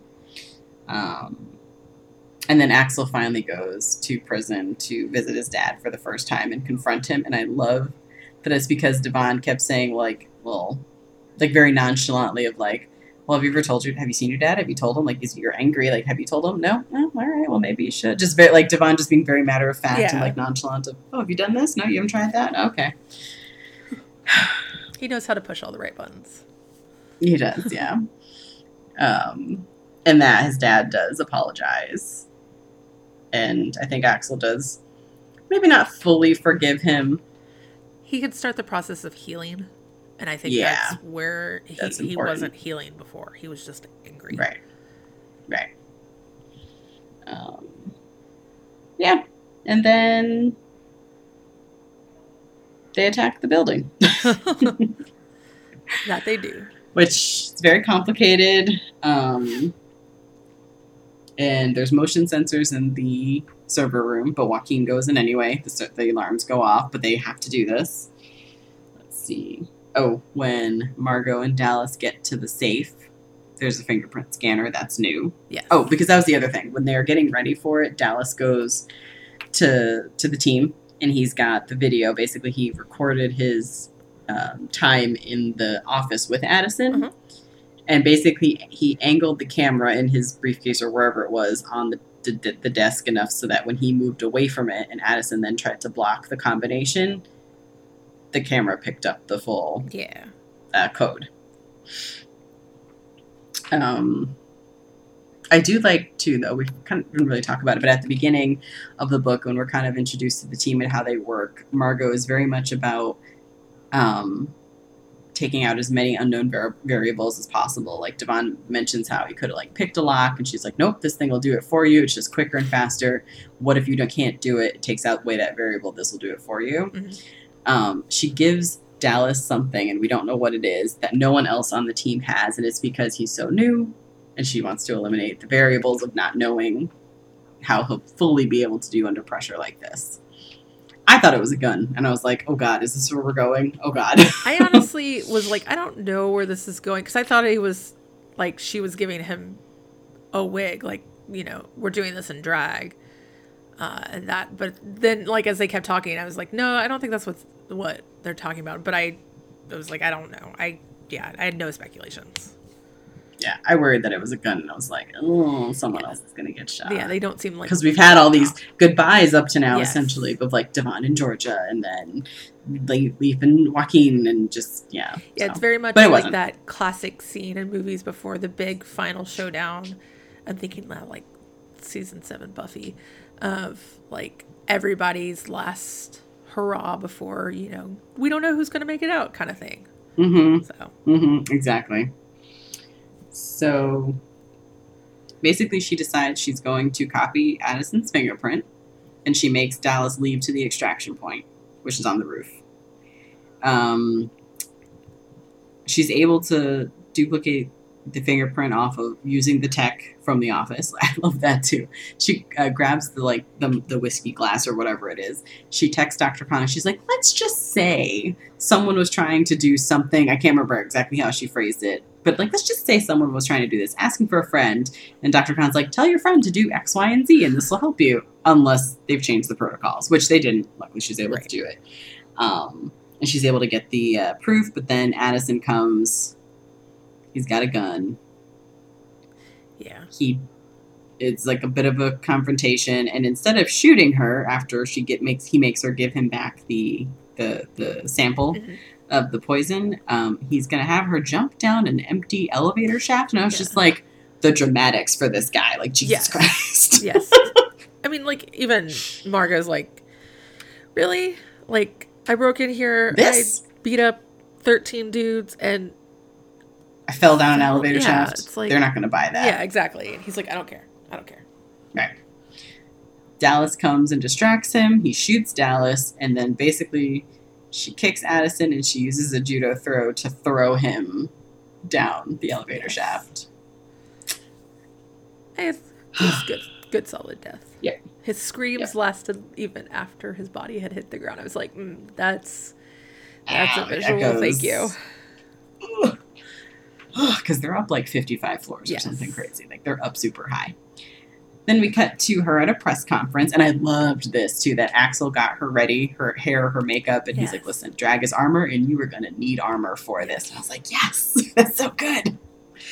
Um, where basically she, you know, says that she was shocked to learn what Addison had done, the truth about her father's death, the ties of his evil doings with Petrenko, who got arrested um, by the feds trying to leave the country. Because I was also like, my thinking was, okay, so if you go through this whole, I was thinking very much like White Collar, because there's this episode where the FBI agent that Neil works with gets framed for something, and he, they're going to basically pull a con to, to like, to fix something else, and some, and one of the people's like, well, to for it to be a true con, you're still framed. So for a true con, you have to get everything. Like, how are you going to clear your name? He's like, don't worry about it. They do. It's fine. So this is kind of the same thing where I was like, how are you going to get the Russians off your back? I was like, are you going to gonna try to hide behind like Addison forced you guys to do this, and he was the real one who had the jewels all along, or just oh, I don't know. Oh, Yeah. And instead, they send the jewels to the FBI and Interpol. The Russian government claims it, and they demand his um, extradition Yes. because they want to punish him for stealing these because his fingerprints are the only ones on them. And then he starts playing nice with The, the feds in the U.S. to stay here. Yeah. here. yeah. 'cause Russia's gonna just Um, straight up kill him. yeah, yeah. I mean, they still could. They could. Oh, they're they definitely could get still him in could. prison. Yeah. Yeah, Petrenko's dead by now. More than likely, yes. Yeah. Um, and she also, since she's 18, she's named Dr. Khan as the um, Her like a state holder. custodian. Yeah, custodian. Yeah, of like her stock and Yeah. stuff until she's older. yeah. Um, Basically until she learns the ropes. Right. Right. And then they appoint Reginald Castor, I think, as acting He CEO. is acting. I don't know if they said acting. He's definitely CEO. oh, okay. Um, I hope it's acting. Like I, I could not get a clear. I don't trust that guy. Yeah, that's the thing. Is like guy. I couldn't get a clear vibe on if we're supposed to like him or not. But I guess everybody that high up in business, you really shouldn't trust anyways. and he said he used to work intelligence. Yeah. So, mm. because the reason that she had, I, I can't remember what it was, but she tells her friends that she's sure everything is in the office because he volunteered some information to her that Addison would have had something at his house. And she was like, he's not just going to give me that piece of info or something like that. Right.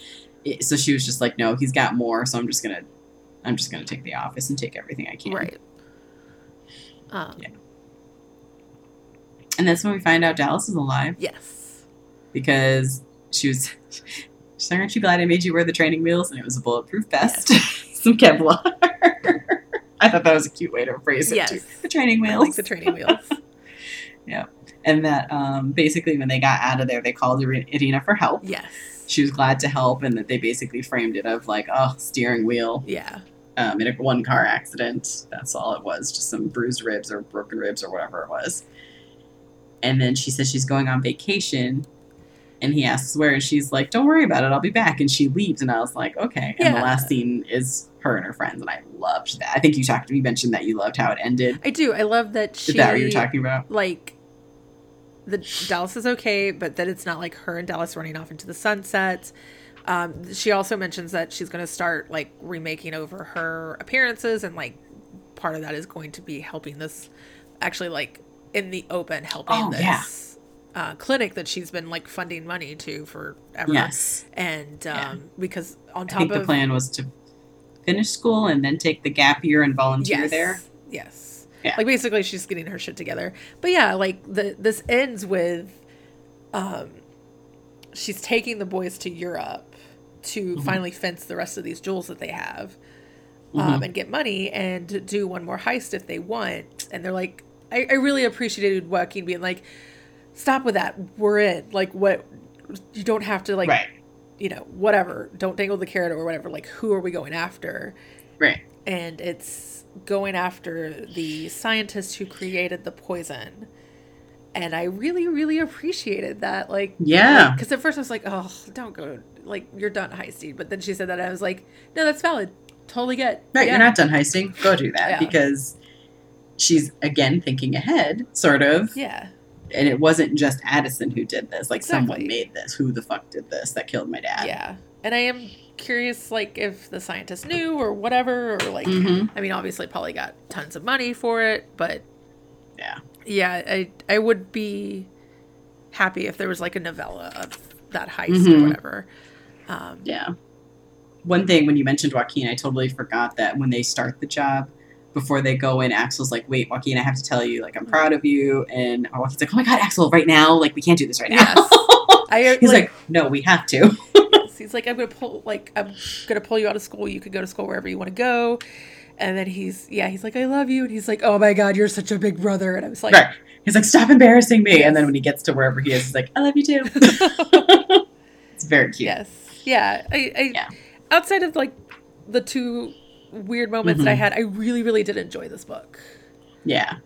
Because I was also like with Valentina too. I just was like, we're so we're leaning into like the stereotype of the hard, cold Russian woman Yeah. too. Was a thing. Mm. Yeah, a lot of it, like, I don't know. I just, I didn't love that. Yeah, in that scene Yeah. because I can see how that definitely And I think the can part feel of like that is checking a box. part of that is coming from a guy trying to write with a female main character, which is also why I love that this shifts perspectives enough, Mm-hmm. um, and that most of the side characters are male. Mm-hmm. Because otherwise, I think I think I would have liked it less otherwise. But Yeah. uh, yeah, he's got another book coming out in a couple months that I think involves vampires, um, and I really like the cover. It kind of reminds me Hmm. of um, what we do in the shadows on the cover. It's like a purple Ooh. with green teeth. Okay. So Mhm. um, yeah, I don't know anything about it, but I, I definitely will check it out. And apparently, he's written an Archie horror book, so um, Oh. which I always love. So Cool. yeah, I we did not talk about this cover either. This cover was pretty yeah, great. this cover is great. Uh, it is. I'm assuming yours is the same. It's purple Not the Kindle version, but yep, exactly. Yeah. Yeah. yeah, that pink background with the blonde with the outline. and the hats. The like clearly, uh, I am a thief beanie. Yep, the done up makeup. Yes, Yep. yes, yeah. Yeah, it wasn't what I expected, but I really enjoyed it. Yeah. Yeah, especially because I couldn't remember what the back of the book said. Yeah, yeah. I this is a thing with me. I don't know. Really worried. Like it's not even just books for the podcast. It's books like in general where I'm like, I thought this was about this. Why? How did this Mhm. make on my list? I don't know. All right, fine. Actually, had that yesterday. Um, Tim was like, "Have I ever told you about this book?" I was like, "No, you have not." Then I opened my Goodreads. It was like in 2016, you added this as a recommended book, and I told him that. He's like, "That was probably me." I was like, Probably. "There's a high chance that that was you." Yep. so I bought it yesterday, so because it was only a dollar on Kindle, and I was like, "Oh, I can, I can scrounge up a dollar." So, um, Nice. yes. Do you have a book drink for this one? I feel that this one deserves like a good, like done up martini, not like a mar- straight martini, but just like Mhm. A good. Um, what is the Stanley Tucci drink? Like, have you seen this video? Is it Yes. a oh, A Negroni? Negroni? Yes, that is that is this book drink.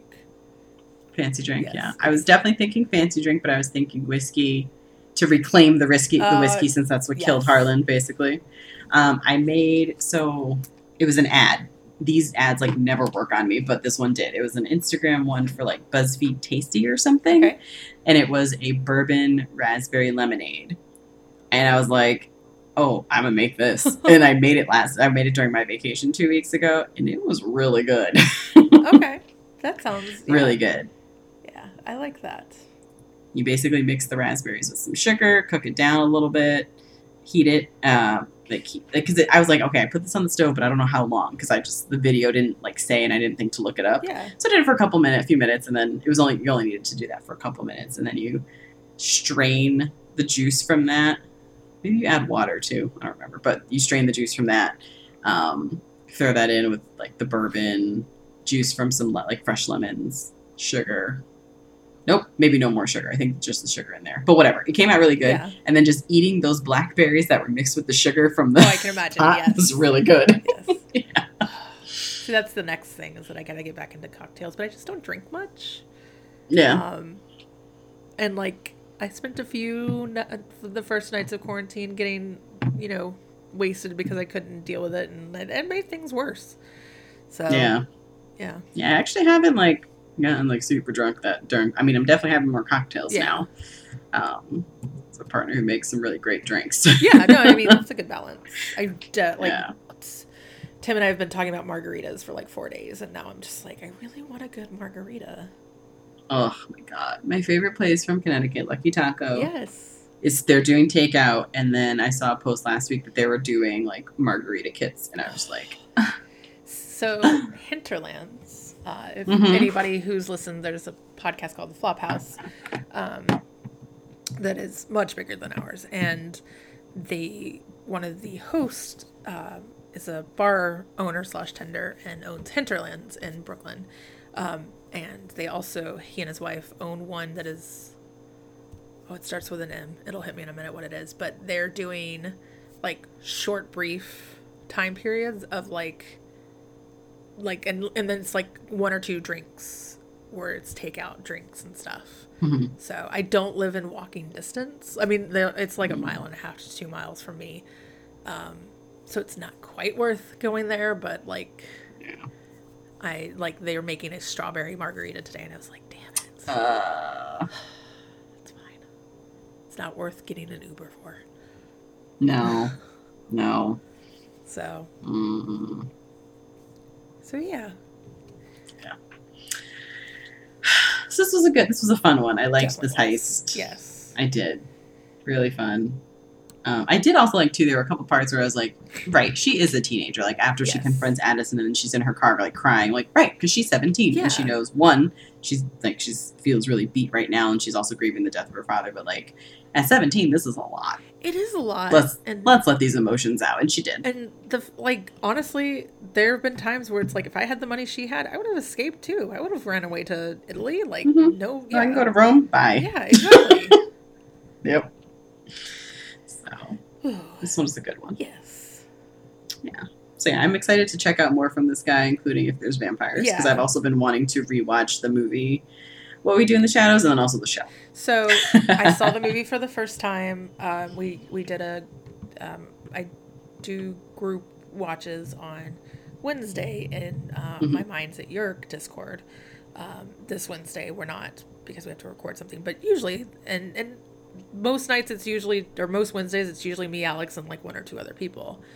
Um, but we did do what we do in the shadows a couple weeks ago, and I Mhm. like just died. It was so funny. And I need to watch the show as well, which I think is all on Hulu. Oh, so you haven't seen the show? No, I haven't seen the show. Ah, But I had seen so I have a literally what took me getting into this is the fact that there is a pen from the company that I love that I and I have this pen and it says we're where it says werewolves not swearwolves. And then I was like, what is this from? And then I found it was from that and I was like, okay, fine. That's enough to Yeah. convince me. Um, there is this one episode of the show that I thought was like a masterpiece. I've heard it's amazing. I do need to sit down and watch it. Because I didn't see all the episodes, but there is this one, and I won't like you have to just let me know when you watch. Okay. I don't even know what number episode it is because I know I didn't watch all of them. But like when you get through, there was this really really good one that like I was like, you have my heart for doing what you did here. Okay, I will. I think it's like it was definitely on my list, but like, kind of like you were. Mhm. Um, Yeah. while I'm at work, I like to have something that I've seen on, so that I'm not like turning and watching. So, Yeah. but just cutting down on like all my podcasts listening to. It's been a weird. Ugh, I have not listened to like any except for Samin's home cooking because I was like, I need my best friend in my ear right now. Exactly. Yeah. like podcasting has become like the thing I turn on when I'm showering, and that's mm-hmm. So Maybe I'll listen to. Actually, let me see if another episode of home cooking is because I have to go walk the dog after this. if not, oh wait, Thirst Aid Kit did a James McAvoy episode. That's what's on my playlist right now. okay, that I definitely need to do. Mm-hmm, Definitely mm-hmm, need to do. mm-hmm, mm-hmm. Yeah. Oh, so they played a clip from. I guess he did that play Cyrano de Yes. Bergerac. I wanted to see They that. played a clip of him talking. Okay. I can't even This because is, it just he sounds so like. How do I meet you? How do I how do I just have a night with you? Yes. Because dear God, love having that list. dear God. Such a man. Okay. We're Oh. doing trivia again Tuesday. I meant to tell you we did it Oh, last week too, but I like by the time I was like, oh shit, I didn't tell Stephanie. It was like eight o'clock, and I was like, okay, well, Okay. so we are doing it again Tuesday. Um, Okay. if you want to come, I meant, did I not like the page? Because we had a good time. We Yeah. were like, we didn't contribute like anything really, but we were here for the camaraderie. yeah, no, and that's perfectly fine. Like last, actually last week it was just me, Tim, and um, Robert, and Oh, wow, okay. we were in first place after the first two rounds, and then completely bombed the third round. oh no. Yeah, Okay. which was fine. Like, right. If you can think to remind me again. yeah, no, I will. On Tuesday. Yeah. Totally. Yeah. Um, because yeah, we're uh, Alex couldn't do it, but he'll be in this week, and Joe is hit or miss. So, but yeah, Okay. we'd love Cool. to have you both back. Yes. So much fun. Yes. All So right. All right. Oh, okay. So before we wrap this up, do you have what you're reading next that's not for the podcast? Uh, so I have got okay. So I'm fairly certain. Uh, I need to double check. Um, I'm going on Panelology. Um, when this episode comes out, it'll be the, the their next episode to talk about Nice. Paper Girls. Yes. Uh, I'm behind, but yes. That, so yeah, I have not finished Paper Girls, so this is going to be me running through the entire Paper Girls series. Um, nice. but that is for a podcast. So I also have two advanced copies of um, one for the first volume of Once and Future, which is basically like this grandma is trying to save the world as like this group of people try to bring forth an Arthurian monster and like has enlisted her grandson to help her and I like that's all I really I, I I have every single issue and yet I still haven't actually read it yet. So I have that and then I have Something's Killing the Children, which is a horror comic. Um, so basically going to go through several of the comics that I have been meaning to catch up on. Cause those hopefully will be a little bit lighter. What about you? So I'm definitely going to keep going with my salt, fat, acid, heat book. I'm going to finish the fat section and read acid and heat. Mhm. Um, because I'm loving this very, very much and feel like I'm learning so much about it. That's About like the why behind doing certain things certain ways. Very cool. So yeah. And then maybe an actual like book book after that. I gotta look because I know I have some new ones that my sister gave me for Christmas that I, aside from that uh, graphic novel I read afar, I haven't. They're on my shelf, and I'm just like, mm, I'll, t- I'll pick one of you for next time. Speaking of your sister, yes. So speaking of my sister Victoria, next on our list we are doing a blue cover. That's the challenge, and my sister's going to come on as the guest, and she picked book one of the Magician series. yay! Yeah, so I'm excited. Very curious. I've watched some of the show. I don't think I finished the first season, but I know I watched some of it. Heard She keeps telling me I need to watch it. Oh, it's definitely yeah. You're Mm-hmm. uh, I've heard mixed things about the book, so I am curious. Ooh, Yeah. interesting. Ooh, that'll be interesting for me to read the book first and then do the show because Yes. I'm very honest about how terrible I am at starting new things. It's not going to happen No. wi- within the next two weeks. No, it's the I'm not going to watch the show in the next. Neither am I. weeks. I have never have I ever. I'm Right. going to start Fringe. Yep. Um, Uh, like Nadiya. Don't forget Nadiya. Nadiya, and probably go back and watch the uh, salt, heat, fat, whatever. All yeah. Yes, salt, fat, acid. Yes, I will get back into my cooking shows, and then on top of that, I'm also watching. So never have I ever. I started um, the half of you, the half of it. That's what it is Mm, okay. on Netflix, which is Mhm. uh, another whatever James McAvoy that play that he was in. It's like a retelling of that um, Ah, with cool. um, with a like queer twist, and it's like I watched the first third like third of it, and then had to stop to do something else, and then had to go and spoil myself because I was like, I swear to God. If this doesn't have a happy ending, I'm not doing it. Oh. I'm not doing it because I'm so invested and I need them to have a happy ending all around. Yeah. Happy endings right now. Yes, yes. I Mhm. can't deal with Yeah. sadness right now. Sorry, it's just not going to happen. So, hmm Mhm. um, Oh, although, have you seen the movie The Witch? no, it's on my list. Okay, watch that. It's not like we watched that over vacation. Yeah.